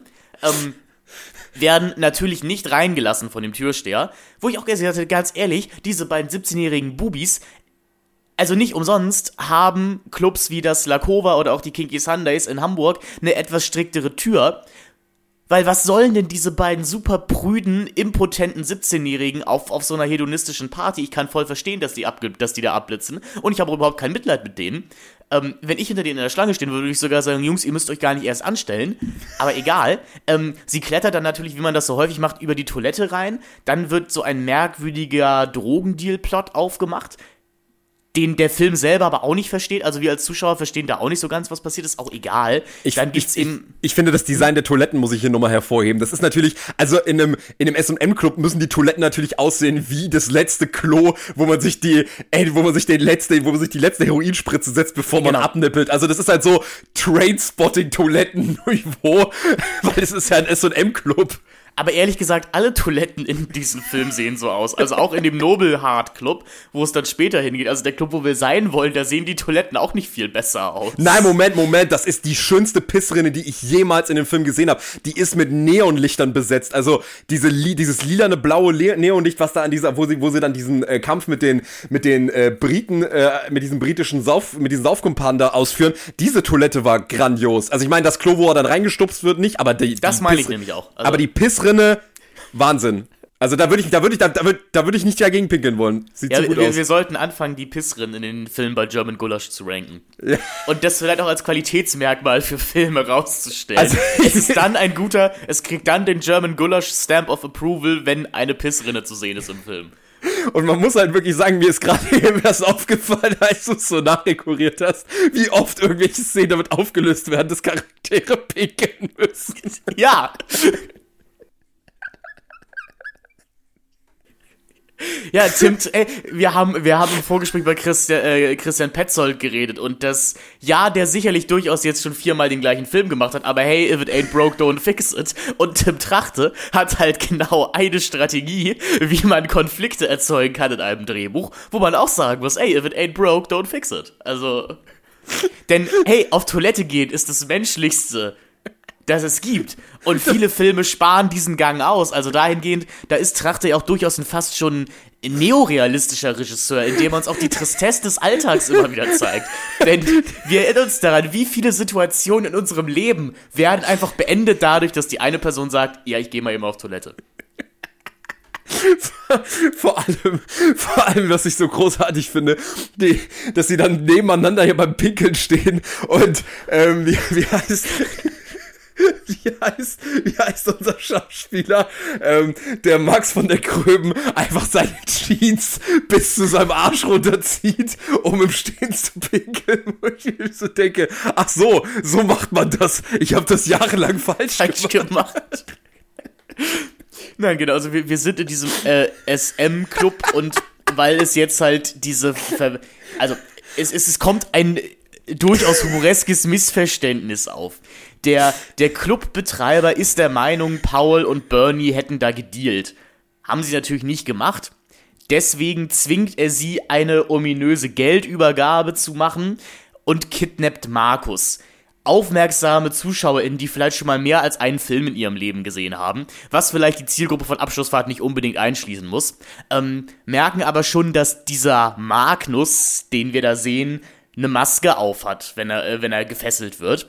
Und wir sind schon sicher, das wird er wahrscheinlich nicht sein, denn wir haben ja schon erkannt, Hangover ist die Blaupause für diesen Film. Und bei Hangover ist ja der durchaus gelungene Twist am Ende, dass, ähm, ich weiß gar nicht mehr, wie, die Figur, da- wie die Figur da überhaupt heißt, Duck, glaube ich, Duck, dass ja. Duck halt überhaupt nicht verschwunden war. Was bei Hangover ja wirklich lustig war. Muss ich, muss ich wirklich sagen. Also, ähm, aber hier ist es, es ist halt schon wieder so durchsichtig, weil du genau weißt, ja, das ist nicht Magnus. Das, entweder sitzt er jetzt, sitzt jetzt schon wieder in der Limousine und fährt jetzt den ganzen Film alleine durch Prag und steigt dann am Ende aus und sagt sowas wie, oh, wo wart ihr denn die ganze Zeit? Gut, dem Film fällt da noch ein bisschen was anderes ein, aber dann werden unsere drei Jungs eben auf diese absurde Krimi-Odyssee durch Prag geführt und treffen auf eine Gruppe von betrunkenen Engländern, die, glaube ich, gerade beim Junggesellenabschied sind. Denn wir haben so ein. Die Engländer fand ich relativ realistisch in diesem Film, muss ich auch sagen. Also die, oder re relativ authentisch. Das sind so, so Fußball-Manchester-Hooligans, würde ich sagen. Also Ja. die, die singen auch, glaube ich, irgendwann mal einen Fußballsong. Ja. Ähm, ich fand, sie haben so ein bisschen zu häufig fucking gesagt, weil, äh, ähm, oder fuck gesagt, weil der Engländer würde an sich eigentlich eher bloody sagen. Ja. Aber gut, das, das dahingestellt, äh, werden von denen bedroht, zusammengeschlagen, die klauen dann diese Tasche mit dem Geld, das sie eigentlich überbringen sollen. Ähm, und jetzt steht man eben mit leeren Händen vor dem anderen Unterweltboss, der aber auch nicht so richtig weiß, was hier gerade abgeht, wie wir als ZuschauerInnen das auch nicht wissen. Kristall macht dieses Messerspiel aus Aliens nach, verletzt sich dabei. Und auch das ist eine Szene, wo man ab dem Moment, wo er das Messer nimmt, genau weiß, mit was das enden wird. Mit einer Pinkelpause. Auch mit einer Pinkelpause, genau. Es gibt ja zum Beispiel auch in einem anderen deutschen Film, in Bang Boom Bang, ja auch eine Szene, in der, Achtung, Spoiler, eine unserer Hauptfiguren den Finger verliert. Äh, und die Handlung dadurch verkompliziert wird. Oder in Kiss Kiss Bang Bang gibt es eine ähnliche Szene. Aber die funktionieren als Gag eben, weil es komplett überraschend kommt. Weil es, ja. Ähm, äh, ja, weil eben dann Michelle Monaghan in, in der Wut die Tür, die Tür zuschnallt und dann sie wieder öffnet und sagt, oh Gott, habe ich dir gerade deinen Finger ab, äh, abgesch äh, abgeschlagen. Und ja, äh, Abschlussfahrt will uns da überhaupt nicht überfordern. Also so, er definiert die Gags halt immer schon vorher aus, bevor sie gemacht werden. So, damit es auch nicht zu spannend wird. Verachtung, Zuschauer, bevor du gleich anfängst zu lachen, hier sind schon mal alle Informationen, die den Gag kaputt genau. machen. Also es ist halt wirklich, es ist so eine Emotionsfeindlichkeit eigentlich und eine Art mit Emotionen umzugehen, wo man wirklich sagen muss, das ist ja durchaus auch ein Phänomen der Zeit, dass man, also weil man muss ja fairerweise sagen, Humor ist ja auch immer hatte eigentlich im Kern auch schon immer etwas Subversives. Also Humor ist ja auch etwas da, um Grenzen aufzusprengen, gewissermaßen das Unerträgliche erträglich zu machen, um ähm, ein Druck, auf eine gewisse Art und Weise einen Druck, einen Leidensdruck irgendwie ein Ventil zu geben. Und das das Interessante ist halt wirklich, dass wir in solchen Zeiten leben. Äh, so funktionieren ja Marvel-Filme grundsätzlich ja auch. Also es, es funktioniert alles so nach. Ähm, auch da wieder, äh, Wolfgang das richtige Wort gefunden, diese Emotionsklaviatur besteht praktisch nur aus drei Tasten. Und das sind immer die gleichen Motive und die gleichen Mechaniken, wie diese Sachen funktionieren. Und man soll im Prinzip als Zuschauer ja nicht in die Nähe gebracht werden von andere Gefühle zu empfinden als die, mit denen man ins Kino gekommen ist. Und in irgendeiner Weise vielleicht mit neuen Erfahrungen aus diesem Kinosaal rauszugehen, sondern es geht wirklich darum, komm wie diese Schüler in diesen Film rein und geh genau so raus, wie du reingekommen bist. Also es wird vollkommen systematisch verhindert, dass man in irgendeiner Weise diesen, diesem Film irgendwas entnehmen kann. Und sei, und sei es, dass der Film an irgendwas scheitert. Er versucht ja. ja nicht mal etwas. So, das ist ja wirklich so die absolute Bankrotterklärung für alles. Wohingegen ich dann aber auch wir müssen, glaube ich, irgendwann auch mal über Fuck You Goethe reden, über die Fuck You Goethe-Reihe. Ja, absolut. Aber zum Beispiel einen Film wie Fuck You Goethe würde ich da dann wieder in Schutz nehmen, weil der erzählt ja wenigstens eine Geschichte. Und da machen die Figuren wenigstens eine sogar vom Film halbwegs nachvollziehbar durchdeklinierte Wandlung durch. Ja, also zwar, äh, vor allem in Fuck You Goethe 3, ich meine, das läuft halt eben auch auf so eine äh, Lass uns, lass uns den dritten Mal rausnehmen. Also äh, der erste, der erste hat halt eine klassische Komödienstruktur. Nämlich halt der, der Außenseiter, der in ein neues, also der, der Rüpel, der halt in ein neues Feld geworfen wird und zu einem besseren Menschen wird. Das, das ist ja durchaus eine klassische Struktur und das kann ja auch funktionieren und äh, so viel man vielleicht Verwerfliches über den ersten Fuck der hat halt wenigstens noch Gags. Also der, der, äh, der in Anführungszeichen traut sich halt hier und da vielleicht auch mal was. Der, der weiß irgendwie um seine Asozialität, aber das ist ihm dann hier und da auch egal. Da kann man wenigstens noch lachen. Und wie du schon gesagt hast, in Abschlussfahrt ist gar nichts mehr also man kann zumindest über den Humor von Fuck You Goethe, egal wie schlimm er ist, man kann darüber zumindest diskutieren. Aber es gibt erkennbare Witze. Also ja. es, es gibt aufgebaute, es, es gibt eine Gagstruktur. Ja.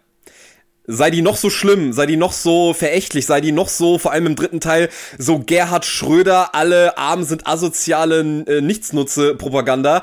Aber zumindest kann ich danach mich hinsetzen und mit dir darüber reden und sagen, guck dir an, was der Film da für eine Scheiße baut. Aber hier muss man ja fairerweise sagen, ähm, hier ist ja wirklich gar keine Reibungsfläche mehr da und das ist so es ist so irritierend einfach, weil ich muss schon wirklich sagen, ich habe schon lange nicht mehr so einen Film gesehen, dass ich wirklich nichts eigentlich dazu sagen kann, ähm, was der Film an Inhalten abliefert. Ich meine, selbst dieser relativ geschmacklose Gag, lass mal mit einem Panzer durch Prag fahren, selbst über diesen Gag kann man sich nicht aufregen, weil er ist so dermaßen ohne, also du weißt selber, keiner von denen, der das geschrieben hat und der das gerade da spielt, ist überzeugt von diesem Gag. Also die, nee, du das weißt, ist wieder dieses Humor per Assoziation, so, das ist einfach per Definition schon lustig, mit einem Panzer rumzufahren. Weil, hahaha, so. weißt du noch, 1939 haben wir das irgendwie auch schon mal so ein bisschen so gemacht, ja? War auch witzig damals. Es, es erinnerte mich halt auch an auch ein Film, der, glaube ich, auch sehr spannend wäre für unsere Reihe, an, an Kein Bund fürs Leben dieser, dieser Versuch einer Bundeswehrkomödie aus dem Jahr 2006 mit unter anderem Florian Lukas, wo es halt auch eine Szene gibt, wie man mit einem Panzer zu McDonalds fährt. Und da kann man dann sagen, da ist noch ein Gag erkennbar, weil, ho, man würde nicht mit einem Panzer zu McDonalds fahren, hahaha. Ähm, Aber der, wie, aber auch hier, der Film sagt, der Film überlass es dir selber. Wie gesagt, du hast den Mal nach Zahlenblock und du siehst den Panzer und sagst dir, ja, denk dir doch selber mal aus, was, was da jetzt für Sperenzien passieren können. Vor allem wie fucking unmotiviert dann auch Max von der Grimm. Beste Klassenfahrt ever! Und, und, und, ich glaube, das ist dann so ein bisschen dieser Fourth Wall Break Richtung Publikum, dass man sich das jetzt auch irgendwie denken soll.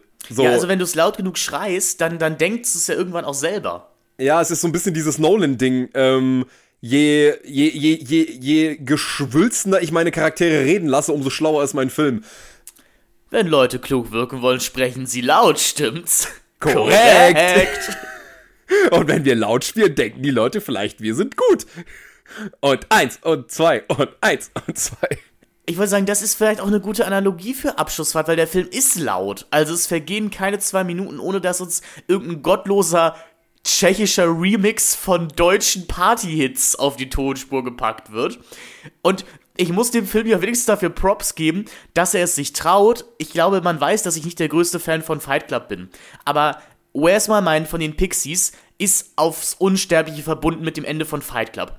Und ich glaube, ich würde jetzt mal sagen, es bedarf schon sehr viel filmerischem Selbstvertrauen und auch Muskelspiel, um sich zu trauen, Where is My Mind nochmal in einem Film einzusetzen. Ja. Und Abschussfahrt tut das. Ja. Es hat nichts zu bedeuten. Nein. Es ist einfach da. Aber das war der eine Moment, wo ich mir dachte, also irgendwie Respekt, Tim Trachte, dass, dass du dich das traust. Also, dass du, dass du so, also, dass du so ignorant bist oder soll, soll ich da dann auch als kinobegeisterter Jugendlicher sitzen und denken, ah, das ist ja wie in, wie in Fight Club? Ich das glaube, ich. Es ist, glaube schon. Also, es ist halt, ähm, wie soll man das sagen? Es, also ich meine, der Film hat ja noch so eine Referenz zu so einem 90er Jahre Kultfilm, nämlich der blutige Fahrt Gottes, wenn ähm, deinem Lieblingsfilm, wenn nämlich unser Tim Seifi diesen Hasen erschießt. Ähm, versehentlich. Das ist ja im Prinzip wie die Szene in Blutige Fahrt Gottes, wenn Rocco versehentlich diese Katze abknallt. Ja. Also, ja, er hat die Referenzen parat, hat nichts dazu damit anzufangen. Und es gibt halt, man muss ja fairerweise sagen, es gibt einfach Songs, die werden einfach nicht in anderen Filmen verwendet, Punkt aus. Außer du verwendest sie in einer anderen Fassung, so wie das zum Beispiel Spoiler Sonne und Beton gemacht hat, wenn am Ende eben die Piano-Version von Where's My Mind kommt. Und da passt es sehr, sehr, sehr, sehr gut, weil es eben eine andere, andere, andere Art des Songs ist, eine andere Coverversion, aber hier nicht mal wirklich den richtigen Song zu verwenden, sondern was auch immer das für eine Version davon sein soll, ähm, das ist ja nicht nicht mal mehr der Where's My Mind Track, sondern das ist ja ein anderer Text, der da drüber gelegt ist. Ja, das ist, es, es ist schon der. Es ist so eine Art Remix, es ist schon der Refrain, aber irgendwie mit einem, mit einem, mit einem, mit einem anderen Strophentext, genau. Ähm, ja, wie gesagt, wie du schon gesagt hast, das funktioniert meistens nur, wenn du dich halt der, der intertextuellen Tragweite dieses Songs bewusst wirst und das bewusst kommentierend einsetzt. Aber es, es geht halt nicht das, ist, das erinnerte mich dann hier und da aber auch so ein bisschen an die Soundtracks von Todd Phillips, also von, von Film, äh, in Filmen von Todd Phillips. Ähm, oh ja, Joker, also, ganz schlimm. Also ja, viel wurde über Joker gesagt. Ich möchte über einen etwas vergesseneren Film von ihm reden, nämlich äh, War Dogs, der dir halt auch so einen epischen Song nach dem anderen reinkommt, der sich dann irgendwann halt erdreist, diesen Pink Floyd-Song äh, Wish You Were Here zu nehmen, du dir auch, aber zu einem Bild, was überhaupt nicht passt. Und da, da, spricht dann vielleicht aber auch wieder das Alter von Trim Trachte raus, dass alle Songs, die wir hier hören, halt so größtenteils 90er Jahre Eurotrash-Songs sind. Und vor allem, was ich dann irgendwie äh, nochmal super irritierend fand, zusätzlich war dieses äh, Oliver Stone Natural Born Killer Style Editing von Prag. Also, wenn dann durch Prag gefahren wird, wird absolut wild und übereinander gelegt, assoziativ geschnitten. Und man denkt sich halt so, also ich weiß, du hast Natural Born Killers, ich liebe den Film ja, aber egal, ob man das ich jetzt mag oder. den. Ich glaube, ich hasse den auch nicht mehr. Ich mag den nicht. Aber das ist, das ist ein Unterschied. Okay, gebe ich dir. Aber man muss halt sagen, egal wie man jetzt dazu steht, was Oliver Stone da macht, das ist schon durchaus gekonnt.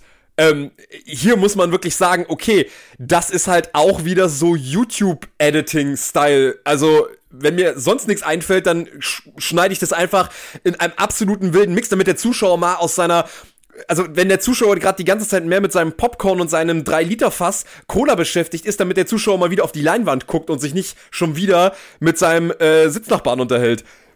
Ja, der, der ganze Film ist halt eigentlich gefühlt ein 80-minütiger Trailer für ja. den echten Film. Ja, der dann hoffentlich irgendwann auch noch kommt. Also den Ja. will ich dann noch sehen. Ich meine, man, man muss ja sagen, ähm, es hat mich halt, ob, weil, also es lässt sich hier und da ja erahnen, dass, dass da irgendwas drinsteckt, aber der Film zeigt uns das alles nicht. Also, ähm, ich will jetzt nicht die These aufmachen, dass vielleicht wie bei Die Sieger hier irgendwie ein, ein dreistündiger Director's Cut lauert, der die etwas erratische Handlung dann irgendwie erklärbarer macht. Aber diese ganze Nummer mit den verschiedenen Elternhäusern, von denen man sich äh, äh, emanzipieren möchte oder, oder abkapseln möchte, das, das scheint für die Figuren ja irgendwie sehr wichtig zu sein, aber dem Film ist es so komplett egal. Ja, das einzige Identifikationspotenzial, was er uns gibt, ist halt, ähm, dass die Charaktere halt auch einen Harndrang haben und das ist dann so das, wo wir uns denken müssen, ah ja, die sind wie du, diese, diese, diese Charaktere sind wie du und ich, die müssen auch mal hin und wieder auf Toilette. Ja, es sind, es, es sind halt alles leere Rituale, weil man schließt am Anfang des Films diesen Pakt, ja, wir wollen. Was wollen wir in Prag eigentlich? Das, auch das wird nicht so klar. Also wir Ja, man will ja in, die- man will ja in die Muschi von Prag rein, wenn ich das richtig verstanden habe. Ja, aber das ist, das, das passt ja wieder auch zu diesem postmodernen Gedanken. Also man schließt halt diesen aus American Pie und halt jedem anderen Teenie-Film wie aus Superbad bekannten Pakt irgendwie, ja, wir werden heute Nacht vögeln, aber auch das wird nicht ausgesprochen. So, man, man geht lustlos irgendwelchen Ritualen nach, die man aus, aus der Popkultur kennt, ohne zu wissen, warum man das eigentlich tun muss. Also ja, Ja. äh, äh, Abschussfahrt ist in seinen besten Momenten, in seinen sich verplapperten Momenten wirklich sehr gut da drin, einfach eine komplett verlorene Jugend zu zeigen. Die, die nicht mal mehr original Spaß haben kann, sondern die nur noch popkulturellen Gesten nacheifern kann. Also auch wenn sie da in diesem äh, Stripclub sind mit ähm, den äh, transsexuellen Stripperinnen, die, die mit denen äh, Kristall dann äh, Schlammcatchen macht.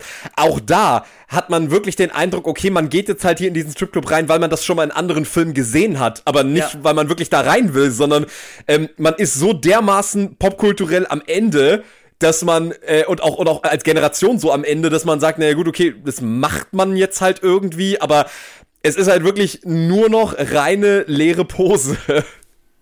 Ja, und das ist jetzt zum Beispiel was, was eine Filmemacherin wie Claire Denis irgendwie in ihrem Meisterwerk US Go Home irgendwie auch aufgegriffen hat, in, wo eben die beiden weiblichen Hauptfiguren auch am Anfang den Pakt schließen, wir müssen heute Abend unsere Jungfräulichkeit verlieren, aber dann am Ende des Films da sitzen und sich beide denken, ja gut, das war's jetzt.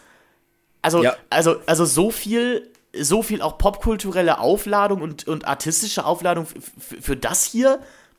Und ich weiß nicht, ob dieser Realisationsmoment bei den Figuren hier auch eins ist, aber wir als Zuschauer sitzen ja auch da und dann sagen sie, das war jetzt die geilste Klassenfahrt ever? Ja, es ist halt, ähm, es, es ist halt wirklich erstaunlich. Also ich- auch wenn ich an so einen Film wie Spring Breakers denke, der ja, der das ja auch hinbekommt, am Ende diese, diese, diesen Exzess so dermaßen als leer zu entlarven, aber das funktioniert halt nur, weil er sich auf den Exzess erstmal einlässt und ihn dann irgendwann ins Leere laufen lässt. Aber dieser Film hat ja wirklich so überhaupt gar kein Verständnis von Exzess, weil es ist halt eben so dermaßen verkrampfter Exzess, wie du schon gesagt hast, dieser Exzess muss jetzt halt einfach mal passieren, weil man das halt so macht, aber nicht, weil der Exzess wirklich etwas ist, was diese Charaktere brauchen. Also es ist ja generell auch ein Film, der natürlich wieder von einer ungeheuren Spießigkeit durchzogen ist, das auch wieder ganz typisch wahnsinnig viel über Titten und Ficken und Sex und so weiter und Alkohol und Saufen und so geredet wird, aber am Ende des Tages diese Charaktere natürlich nichts davon tun und alles eben darauf basiert, dass das alles nur aus so einer ungeheuren sexuellen Verklemmtheit halt herrührt und man eben mit diesem Vulgärhumor ständig übertünchen will, wie dermaßen verunsichert man einfach, sowohl in, in Sachen Sexualität als auch einfach authentisch Spaß haben ist. Also was auch immer authentisch Spaß haben bedeuten soll. Aber so wie die Charaktere das machen, denke ich mir nur so, wow, ist das traurig. Also, wenn das eure, wenn das jetzt der geilste Abend eures Lebens ist und wenn das am Ende das ist, wo, wo ihr dann am Ende sagt, ey, das ist unsere Veränderung und das ist der Moment, wo ich am Ende dann noch so ein paar Kalendersprüche rausziehen kann aus dieser Erfahrung, dann muss man wirklich ganz ehrlich sagen, wow, ist diese Jugend am Ende. Hast du noch Highlights? Also es fühlt sich falsch an, bei diesem Film von Highlights zu reden, aber hast du noch was, über das du reden möchtest? Ich weiß nicht, wollen wir noch mal kurz darüber sprechen, einfach wie generell der Film wirklich auch trotz allem es nicht äh, es, es, es sich nicht verkneifen kann, trotzdem noch mal gegen jegliche Form von Randgruppe zu schießen, die in diesem Film, die in diesem Film, Natürlich, äh, die in diesem das Film ist, vorkommen kann. Das ist, das ist wichtig, da hast du recht. Ähm, ich weiß gar nicht, wo ich anfangen soll. Also ich glaube, ähm, wir hatten ja schon im Prinzip den Umgang mit dieser Asperger-Syndrom-Figur äh, dieses Bruders, der halt eben mehrfach im Film einfach nur als Freak und ja, äh, was für ein, was für ein weirder Typ. Also sonst gar nichts kriegt er, kriegt er zugeschrieben. Ähm, man macht sich ja auch wirklich wieder authentisch darüber, äh, wirklich sehr, sehr ähm, verächtlich über ihn lustig, dass äh, Kristall zum Beispiel diesen wunderbaren Witz hat, wo er ihm einen Schlüssel gibt und dann ihn an der Brücke, wo ah, lauter ja, Liebesschlösser ja. sind, ihm halt sagt, so, ja, hier, äh, eine, eins von diesen Schlössern geht mit diesem Schlüssel auf und er halt die ganze Zeit dann eben da rumsteht, weil er halt Autismus hat, haha, und versucht diese Schlösser aufzumachen.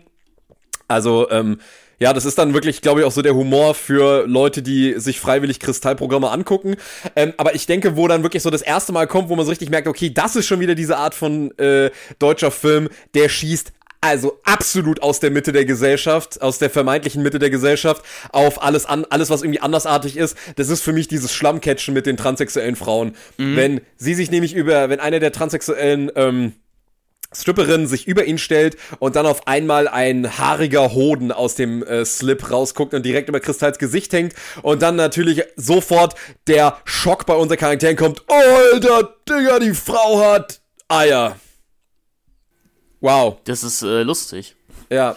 Auch aus Hangover 2 übrigens geklaut. Ja, stimmt. War der da schon draußen? Ja, ne? Ja, Hangover 2 ist von 2012 oder sowas? Genau.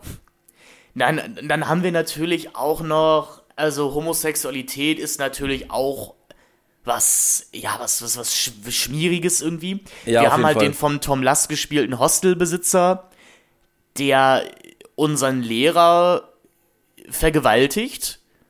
Vergewaltigt er ihn? Also, also er macht auf jeden Fall irgendwie, also wir sehen ja mehrmals, wir, also wir sehen ja irgendwie, dass er ihm so lüstern auf jeden Fall schon mal einen Finger in den Mund steckt. Ja. Und ich habe dann das Gefühl, dass die Szene da irgendwie impliziert, dass da auch mehr passiert. Weil dann wacht ja die, also man muss dazu sagen, ähm, die Jugendlichen dürfen natürlich das Hostel nicht verlassen. Und äh, Herr Gräser setzt sich dann zum, zum Wachesitzen praktisch in die Lobby, einer der wegen anderen gelungenen Gags des Films, und schaut der Untergang auf so einem, auf so einem Röhrenfernseher und geht dabei total mit. Ja. Und äh, Max schleicht sich dann hinten an ihn an und flößt ihm halt äh, gegen seinen Willen eine ganze Flasche Wodka ein auf Ex. Ich muss und, Alexander Schubert lassen, er fällt eigentlich ganz gut hin. Also ja. das ist schon durchaus gekonnt. Also es ist schon halbwegs witzig. Genau, und die, und die Gräser-Figur ist dann halt ausgenockt. Und dann kommt eben immer wieder diese Tom Lass-Figur und macht irgendwas mit ihm und dann wacht die Gräser-Figur auf und Tom Lass zwinkert ihm so verschmitzt zu und raucht dabei noch eine, so, eine, so eine Zigarette. Ich war überrascht eigentlich, dass in diesem Film überhaupt ein Charakter raucht. Also, da rauchen aber schon ein paar. Also alle, alle shady Figuren. Ja, genau, alle bösen Figuren rauchen Zigaretten. Ich und, lieb's. Und, und halt die korrupten Polizisten in Prag. Ja, ist ja, ist ja Wie alles. Wie man sich das halt auch so vorstellt als Deutscher, ne? Ja, weil das größte Problem, was wir in Deutschland haben, sind die Raucher. Ähm, genau, und du kannst natürlich auch auf einer Prager Polizeiwache einfach sofort Beweismaterial sichten, indem du einfach nur fragst, Entschuldigung, dürfte ich das mal sehen? Ja, dürfte ich mal bitte die Überwachungskameras sehen? Ja, na logisch, Jungs, ihr seid ja die besten Ermittler, die wir haben. Weil wir sind ja hier, vergesst nicht, wir sind hier im Osten, ja, wir haben ja eigentlich keine fähigen Polizisten. Nee, genau, das ist das einmal, also das ist halt so diese, das ist natürlich die, diese übergriffige Rapey-Homosexualität, vor, vor der man Angst hat im, im Mainstream-Kino. Ja, diese und, Angst, penetriert zu werden, ist wirklich genau. enorm äh, präsent in diesem Film. Und dann gibt es natürlich noch die konfliktauflösende Homosexualität, weil wir haben ja, wie gesagt, den Jonas, den Schulplayer, der per Definition eine Bedrohung ist für Paul, aber dafür interessiert sich der Film eben auch nicht. Und dann gibt es eben eine Szene, in der uns gesagt wird, nein, der Jonas, der ist natürlich homosexuell, der ist gar keine Bedrohung für unsere drei Hauptfiguren mehr. Ähm, der, der wird vom Film damit komplett aufs Abstellgleis, also der wird vom Film damit aufs Abstellgleis geschickt. Und das ist dann natürlich eine okaye Homosexualität, weil sie unseren Hauptcharakter nützt. Ja, logisch, aber trotzdem endet der Film ja damit, dass er dann confident in die Schule geht und irgendwelchen Typen einfach mal in den Arsch fasst in der Schule. So, also Homosexualität hat immer in dem Kontext immer, immer was, was, Übergriffiges. Immer ne? was Übergriffiges, egal in welcher Form. Also der Homosexuelle ist dann doch immer wieder der, vor dem du dich in Acht nehmen musst, weil ehe du dich versiehst, bist du auf irgendeinem so Trainspotting-Klo und ähm, ja, kriegst dann halt eben die große Verschwulung ab. Also es ist äh, unglaublich. Also wie du das im Jahr 2015 immer noch bringen kannst, das ist mir wirklich absolutes Rätsel. Und ich finde ganz erstaunlich, dass mir gerade auffällt, dass sich das sehr, sehr spiegelt mit ähm, dieser Sequenz in äh, Sex Up 2, wenn dieser spanische beste Freund Ja, von, ne, ja, ja, von, von, von Häschens Freundin auch so ein, ein Typ ist, der sowas von über unserer Hauptfigur steht, aber der natürlich dann dadurch wieder ent entkräftet wird als Gefahr, weil er ja der homosexuelle beste Freund von dem Crush ist, unserer Hauptfigur. Und äh, das natürlich dann eben dafür sorgt, dass sie natürlich erkennt, sie gehört natürlich zu dem, äh, ja, Loser-Charakter. Und das ist halt wirklich, uah, ist unfassbar, wie, die, wie, wie man wirklich nach zehn Jahren echt nichts dazugelernt hat. Ja, ehrlich gesagt, Mar ähm, Marco Petri hat das ein Jahr vorher in äh, Doktor-Spiele fast eins zu eins genauso gemacht. Oh, sehr gut. Also, ähm, da, da wird, ähm, da gibt es auch so eine, eine böse Schulaufreißer-Figur, die von Janis Niewöhner gespielt wird, die sich dann, Achtung, Spoiler, am Ende des Films natürlich auch als homosexuell entpuppt. Sogar tatsächlich sogar mit fast genau dem gleichen Dialog, den Juli und Paul hier in Abschussfahrt führen, wo Juli dann so sagt, ja nein, ich hänge ja nur so, so viel mit dem rum, weil wir einfach sehr gute Freunde sind und der braucht halt gerade jemanden, weil der ist ja auch schwierig, gerade mit dem Coming Out und so. Und fast ein, das ist fast eins zu eins der Dialog, der auch in, äh, in, in Doktorspiele geführt wird. Ja, weil es ist natürlich absolut Quatsch, dass sie äh, einen homosexuellen Jungen auch begehren könnte. So unmöglich. Ähm, obwohl er hundertmal besser aussieht als unsere Paul-Figur, aber das ist natürlich absolut unmöglich, weil ähm, ja, der ist ja schwul. Also absolut keine Gefahr an dieser Stelle. Ähm, der Weg ist frei. Also äh, es ist echt so eine Trope, wo man sich so denkt, so ist das irgendwie sowas? äh, Ist das so eine eben eine, eine, ein, eine Hoffnung von eben von solchen Loser-Figuren, wie wir sie halt in diesen Filmen halt hier sehen, die eigentlich nicht so richtige Loser-Figuren sind, sondern die sich eher sehr gefallen darin, sich immer wieder einzureden, wir sind doch diese unschuldigen Loser-Figuren, die ähm, dadurch sich bei allem rausreden können. Da können wir noch so sexistisch sein, da können wir noch so äh, kalkuliert mit Frauen reden, um sie einfach nur irgendwie rumzubekommen, anstatt sie ihnen mal wirklich mal als Menschen zu begegnen. Nein, sie sind immer nur irgendwelche Trophäen, die wir versuchen zu bekommen.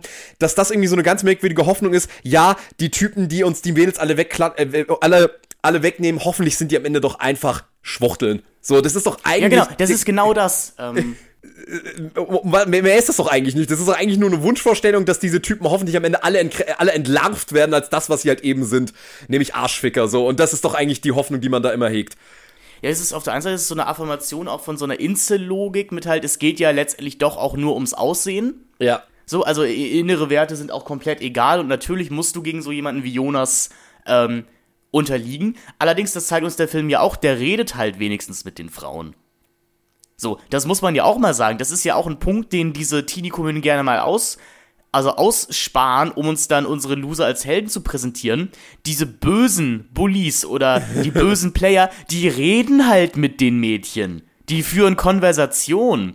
Und die stehen nicht seit der ersten Klasse auf das gleiche Girl und Und beobachten sie vor, Und vom Baum beobachten aus durch ihr sie. Fenster.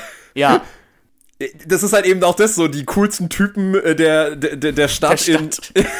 in Sex Up 1, auch die reden wenigstens mit den Frauen und zumindest können die Frauen dann eben entscheiden, ob sie die halt haben wollen oder nicht, aber diese Typen stehen halt immer so in der Ecke rum und sagen so, hm, alle Frauen sind gleich, die wollen immer nur die gleichen Typen haben, so, ja, wenn du keinen Satz mit ihr redest, dann hast du, hast du, sorry, auch nichts anderes verdient, also was erwartest du, dass sie zu dir gehen, so, ach, du bist doch so ein süßer Nerd-Charakter, willst du, so, und dann, und dann so, um jetzt mal die Zeiten ändern, um, um mal Zeiten ändern, dich zu zitieren, willst du mich ficken, Bushido, ähm, so, dass das so nach dem Motto funktioniert. Aber das ist ja dann, also da sind wir ja wieder an dem Punkt, das ist ja was, was eine Popkultur uns 30, 40 Jahre auch vorgegaukelt hat. Ja, sicher. Also ich meine, gibt es nicht in American Pie auch diese, diese, ich glaube im vierten Teil ist das doch, oder? Diese unglaublich ekelhafte Charakterentwicklung, wo unser Hauptcharakter äh, eine, eine Spionkamera bei dem, bei dem heißen Mädchen, was ihm gefällt, installiert und sie erfährt das und findet es total süß und er bekommt sie am Ende dann. Ja, das ist sogar noch ein bisschen perfider. Also, das ist ja dieser erste Präsentierteil, also diese Spin-off-Reihe, Ja. wo ich weiß nicht mehr ganz genau, was die Plotmotivation ist, aber irgendwie der die Hauptfigur muss irgendwie Geld verdienen und hat halt die Idee in diesem Bandcamp, das hier auch immer mal referenziert wird, äh, einfach in den Duschen überall Kameras anzubringen, um das dann als Porno zu verkaufen. Genau, aber, aber das, das, äh, das, sein Love Interest findet das dann natürlich auch total heiß am Ende. Ich, ich musste eher an den ersten American Pie denken, um nochmal bei dieser die Frauen kommen dann schon selber zu dir, wenn du Nerd bist, Argumentation zu gehen, weil im ersten Teil gibt's ja auch diese komplett erratische Szene, in der dann die Nadja von äh, Shannon Elizabeth gespielt plötzlich eben zu der Jason Biggs Figur kommt und sagt, also im Prinzip ja auch sagt, hey, wollen wir ficken, so. Ja, das ist doch am Ende hier von dem Film auch so, das Kristall, der den ganzen Film wirklich als der unbegehrenswerteste Mann der, der Welt inszeniert wird. Dann am Ende natürlich die großbusige ähm, äh, Klassenkameradin natürlich auf seine völlig, völlig also gehirnamputierten äh, Sprüche ihr gegenüber natürlich auch absolut abfährt und ihm zuzwinkert und dann, wenn er dann die Mutter von ähm, Max äh, in dem Film küsst, die er, die er am Anfang auch so super ähm, charmant und gekonnt anbaggert. wenn Jenny er sie Elvers, küsst, genau. genau, wenn, dass sie ihn dann halt eine Ohrfeige gibt, weil sie sich von ihm mehr erhofft hat. Also das ist Och, ist, ach, es ist wirklich unglaublich, wie, man, wie diese Trope sich so, so gut halten kann ähm, über die ganzen Jahre. Aber wie du schon sagst, es ist halt eben dann doch dieses Incel-Ding, so, ja, die Frauen, die wissen einfach nicht, was sie sich da entgehen lassen bei uns. Und dann sind sie dann auf einmal, und dann auf einmal äh, regen sie sich auf, wenn wir dann mit den Müttern von unseren besten Freunden was anfangen. Ja. Ja, die, die wissen ja auch nicht, was sie wollen. Ja, die wissen auch nicht, was sie wollen, ne? Und wenn ich dann mal weiterziehe, ja, dann kommen sie auf einmal angekrochen, ja, ist klar. Wow. Ähm, ja, also ich weiß nicht, haben wir noch irgendein Highlight? Haben wir noch irgendwas, was wir vergessen haben? Also ich meine, wir haben natürlich wieder so einen Ziegenficker-Gag ähm, mit drinne. Ähm, und das. Sogar zwei. Also wir, wir, der wird sogar halbwegs aufgebaut, der Gag, muss man sagen. Ja. Also äh, Branko präsentiert halt unseren Jungs so einen Katalog mit allem, was man sich kaufen kann. Also natürlich Waffen, das Ja, neueste Moment, ich glaube, iPhone. ich glaub, ich glaub, das müssen wir aufklären. Also, Ja. er wird ja erstmal so als dieser creepy osteuropäische Taxifahrer inszeniert, so ja, bei dem man eigentlich eben wie unsere Charaktere dann irgendwie sagen, so ja, der würde uns alleine schon fertig machen, der muss uns gar nicht in eine dunkle Gasse bringen. Das ehrlich gesagt war auch kurz eine Sek- eine- ein Moment, wo ich kurz geschmunzelt Ich hab. auch, man, ich auch. Man, man hat dann eben Angst, wenn man in dieser Limousine sitzt, ähm, dass man jetzt halt in, in die Hintergasse gefahren wird und da kommen Brankos Kumpels und nehmen uns die Organe raus und vergewaltigen uns. Und dann sagt Kristall, und das ist vielleicht der eine, also das fand ich wirklich lustig, sagt dann halt so sehr nonchalant, naja, ehrlich gesagt, ich glaube, seine Kumpels braucht er dafür gar nicht. Ja, musste ich auch sehr lachen. Also, wo ich dann wieder nicht mehr lachen musste, war, wo äh, Branko die Tür aufmacht und dann er sagt so, ja, bitte erst den Nerd vergewaltigen. Ähm, Ja. äh, jedenfalls äh, wird das dann auf einmal so aufgelöst, dass er dann das Auto aufmacht und dann den Jungs halt so einen Kofferraum aufmacht, wie in so einem, wie, wie, so, wie in so einem GTA-Spiel. Äh, Das, dass ist, er- das ist der Tarantino-Shot halt auch eins zu eins. Das Genau, ist so, der ja. Genau, guck mal hier, was ich alles für Waffen habe und ich kann euch auch irgendwie Ziegen besorgen und dann so, hey, warte mal, warum musst du mir Ziegen? Warum könnt ihr mir, warum müsstest du mir Ziegen besorgen? Ah, ja, ja, okay, jetzt habe ich's verstanden. Und dann kommt die Ziege halt später nochmal vor, Finn. Genau, denn dann sind wir in dem SM-Club und ich habe mich kurz gefragt, ob das äh, MC Fitty ist, der da, ähm, der das sagt, aber das konnte ich jetzt nicht, nicht nachprüfen. Ja. Also eine Ziege läuft durch diesen SM-Club und dann läuft halt ein bärtiger Typ mit Cappy und Br Sonnenbrille dahinterher und sagt, oh, hat hier jemand eine Ziege gesehen? Aber natürlich auch damit, also das wäre ja schon, das wäre ja gerade noch subtil, dieser Gag, sagt einer, entweder Bernie oder ähm, die Paul-Figur natürlich noch einmal, hä, der fickt jetzt die Ziege? Ähm, ja, ich glaube, das ist dann so der Moment, wo auch wieder das Publikum, was gerade schon wieder am Handy ist, dann so ganz kurz aufschreckt, so, was, was, was, was haben die gerade gesagt? Ziegen ficken, Ziegen ficken. So, ähm, ja, Die, die Lochis treten noch auf. Die Lochis treten kurz auf, ja. Ich dachte mir, äh, schlechter deutscher Film, wo sind die Lochis? Ähm, ein schlechter Auch deutscher Jugendfilm. ist, also das ist, das ist dann aber irgendwie auch wieder halbwegs smart, weil, also, äh, wir müssen dann irgendwie in diesen Hard Club, also halt in den richtigen Club kommen, in den, in den Herzclub. Und äh, Paul versteht, glaube ich, schon, dass er auch mit seinem beschissenen Check It Out Shirt, also äh, Check natürlich äh, äh, CZ, ne, ähm, da nicht reingelassen wird, was der gesunde Menschenverstand sagen würde. Und dann fährt eben eine Limousine vor, aus denen die Lochis aussteigen und es ballert durchgehend online äh, aus den, aus den, ähm, also der große Hits der Lochis aus den Lautsprechern, wo man sich auch fragt, also Prag scheint einfach sehr deutsch an sich zu sein. Ja, natürlich. Aber Also- das ist doch auch wieder typisch deutsch. Das, also, so funktioniert ja auch deutsche, deutsche Urlaubskultur. So, man fährt in andere Länder, kann sich so suggerieren, ich bin irgendwie dann auch so ein bisschen kulturell gebildet, wenn ich in andere Länder fahre, aber ich mache eigentlich jedes Land zu meinem Land. Also, Ja, aber allein auch die Tatsache, dass die Lochis da als Promis gelten, Ja. die diesen Auftritt hinlegen können. Ja. Aber äh, gut, meinetwegen, die waren ja 2015 tatsächlich, oder sind es ja immer noch, doch recht bekannt und wahrscheinlich kannst du da halt dann schon irgendwie sagen, hey, guck mal, wir haben hier 5 Millionen Abo, Abos auf Instagram, lass uns bitte in den Club. Ähm, Und was Paul dann macht, das fand ich sogar halbwegs smart, ist, er schleitet um diese Limousine rum und schmuggelt sich praktisch in die Entourage der Lochis mit rein. Das ist, das ist noch auch so ein Moment, wo ich dachte, das ist sogar fast eine Erklärung, warum die in dem Film nochmal drin sein müssen. Also klar sind die nur Paratext, äh, paratextuell da drin, damit du eben Online-Marketing mit den Lochis machen kannst. Ja. Und die dann eben mal eine Insta-Story oder ein YouTube-Video vom Set drehen. Und ich denke, wenn wir das jetzt googeln würden, äh, würden wir garantiert auch irgendwie ein volllaufen lassen in Prag, Fragezeichen, Clickbait-Video Oh. finden von den Lo Lochis oder sowas. Auch das ist wieder so transparent. sehr transparent und ich meine, wir müssen dann vielleicht auch noch mal ganz kurz äh, über diesen äh, über diese Szene reden, wo Kristall dann eben zu dieser, also wir wollen dann eben auch in den Club rein ähm, und äh, er versucht dann die Türsteherin davon zu überzeugen, rein zu dürfen und dann kommt halt eben wirklich genau der Spruch, auf den ich gewartet habe, habt doch mal, wir wollen doch nur ein bisschen Mitleid. Da, also dafür, dass wir halt Loser sind. Wir wissen, dass wir Loser sind, aber wir wollen Mitleid und dann lässt natürlich die charismatische Türsteherin die beiden natürlich rein und ähm, das ist dann natürlich auch wieder das, was man halt eben, wo man halt eben weiß, okay, da wird der Film auch sehr transparent. Diese Charaktere meinen, sie hätten Mitleid verdient. So, also auch wieder dieses komische Entitlement-Ding. Und ich glaube, was wir wirklich aber definitiv nochmal hier schwerst äh, mit Brandeisen versehen müssen, ist wirklich der perfide, progressive Charakter des Films, wenn dann die Homosexualität dann doch irgendwie von den Charakteren selber als in Ordnung dargestellt wird, obwohl wir den ganzen Film nichts anderes serviert bekommen haben als Homophobie, Transsexu Transsexuellenfeindlichkeit und so weiter und so fort, ist, wenn wir eben unseren Ka und äh, diesen äh, BWL-Studenten äh, Bully äh, Jonas sehen, Jonas, genau. ähm, wie er dann mit dem, äh, ja, mit dem jungen Mann, den er in dem Club kennengelernt hat und von dem er sich hat äh, oral befriedigen lassen, äh, einfach mitten irgendwo im Club ähm, oder nee, in irgendeiner Lounge oben, äh, dass man ihn sieht, wie er sich von ihm verabschiedet an der Bushaltestelle und ihn küsst und Kristall dann irgendwie dann noch so den Spruch bringt, ja, go, guck den Typen an, der geht nach Prag und kriegt gleich mal den schönsten Typen von ganz Prag ab und dann gleich mal so, ja, also, ja, also, nee, also, ich, klar, ne, also ich meine das jetzt natürlich nicht, also, ich meine das jetzt Ja, natürlich nicht es kommt sofort von Max von der Gröben die Frage, hä, bist du jetzt schwul oder was? Ja. Ne, Oder, oder bist du jetzt auch schwul oder ja, was? Genau. Und Kristall sagt so, nein, ich sag doch nur, wie es ist.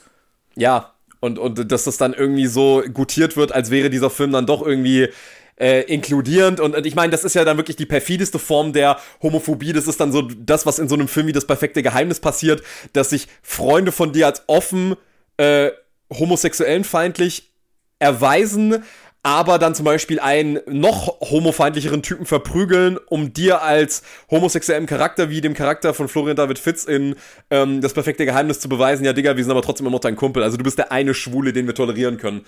Ähm, und das ist halt wirklich so eigentlich die mit Abstand schlimmste Form der Integration, äh, wenn, wenn, wenn das ein Film auf die Art und Weise macht. Also, ja, das ist dann, dann doch durchaus so ein Moment, wo man sich in dem, bei dem Film durchaus ein bisschen aufregen kann. Also, bei aller Egalheit, die der Film ausstrahlt, ist das zumindest etwas, wo man leicht sagen kann, fick dich, Film.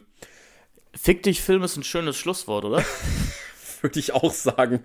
Also man muss sagen, diese, diese Abschussfahrt nach Prag hat uns wirklich gar nichts gebracht. Sehr ernüchtert zurück, sehr nüchtern zurückgelassen. Ja, sehr, sehr ernüchtert hat sie uns zurückgelassen. Wir haben nicht mal was von Prag gesehen, weil der Film halt größtenteils in Köln gedreht wurde. Das ist so unglaublich. Wir haben auch keine, keine tschechischen SchauspielerInnen gesehen, sondern wir haben einfach nur deutsches, wir haben deutsches Kulturgut geschaut. Ja, deutsches Ähm, Kasperle-Theater. Ja, wo ordnen wir den Film jetzt ein bei den bisher besprochenen German Gulasch-Filmen? Ich würde ja fast sagen, es war der ärgerlichste. Also, ja, wahrscheinlich war das der bisher ärgerlichste Film, den wir gesehen haben. Also, wir haben es irgendwie geschafft, hier doch, finde ich, ein gutes Gespräch zustande zu kriegen. Was mich jetzt wirklich schon gewundert hat, weil ich beim Film gucken wirklich Angst hatte und mir dachte, über was sollen wir denn hier reden? Aber klar, man kann, Ja. man, man kann auch sehr gut re darüber reden, dass, es, dass der Film einem gar nichts mehr bietet und sich darüber aufregen er war eben sehr kurzweilig, das muss ich sagen. Also ich, ich fand dann das Schauen der Sex-Up-Filme doch teilweise etwas langwieriger. Aber ich habe eben Abschlussfahrt auch jetzt schon wieder vergessen. Und ich glaube, dieser Podcast wird die einzige Erinnerung für uns beide daran sein, dass wir diesen Film gesehen haben. Ja. Bei Sex Up muss ich sagen, ich kann mich noch an erstaunlich viel erinnern, weil der Film aber eben auch da wieder, er, er, ist, er ist auch in seiner Haltung absolut ekelhaft, aber man muss halt eben sagen, er gibt dir zumindest was, womit du arbeiten kannst, was du zerstören kannst, was du kritisieren kannst, was du analysieren kannst, was eben aus dem Film rauskommt. Hier muss man sagen, wir haben den Film jetzt auch auf eine Art und Weise analysiert, aber das, wir haben ihn in seiner Nichtigkeit analysiert, nicht weil er irgendwelchen Inhalt bietet. Und äh, da muss ich auch sagen, ich, mir ging es gestern wirklich genauso wie dir. Ich dachte so, mein Gott, warum hat, und, hat Lukas eben äh, die 6 gewählt und nicht die 7, weil dann hätten wir nämlich Bruder von Luda besprochen.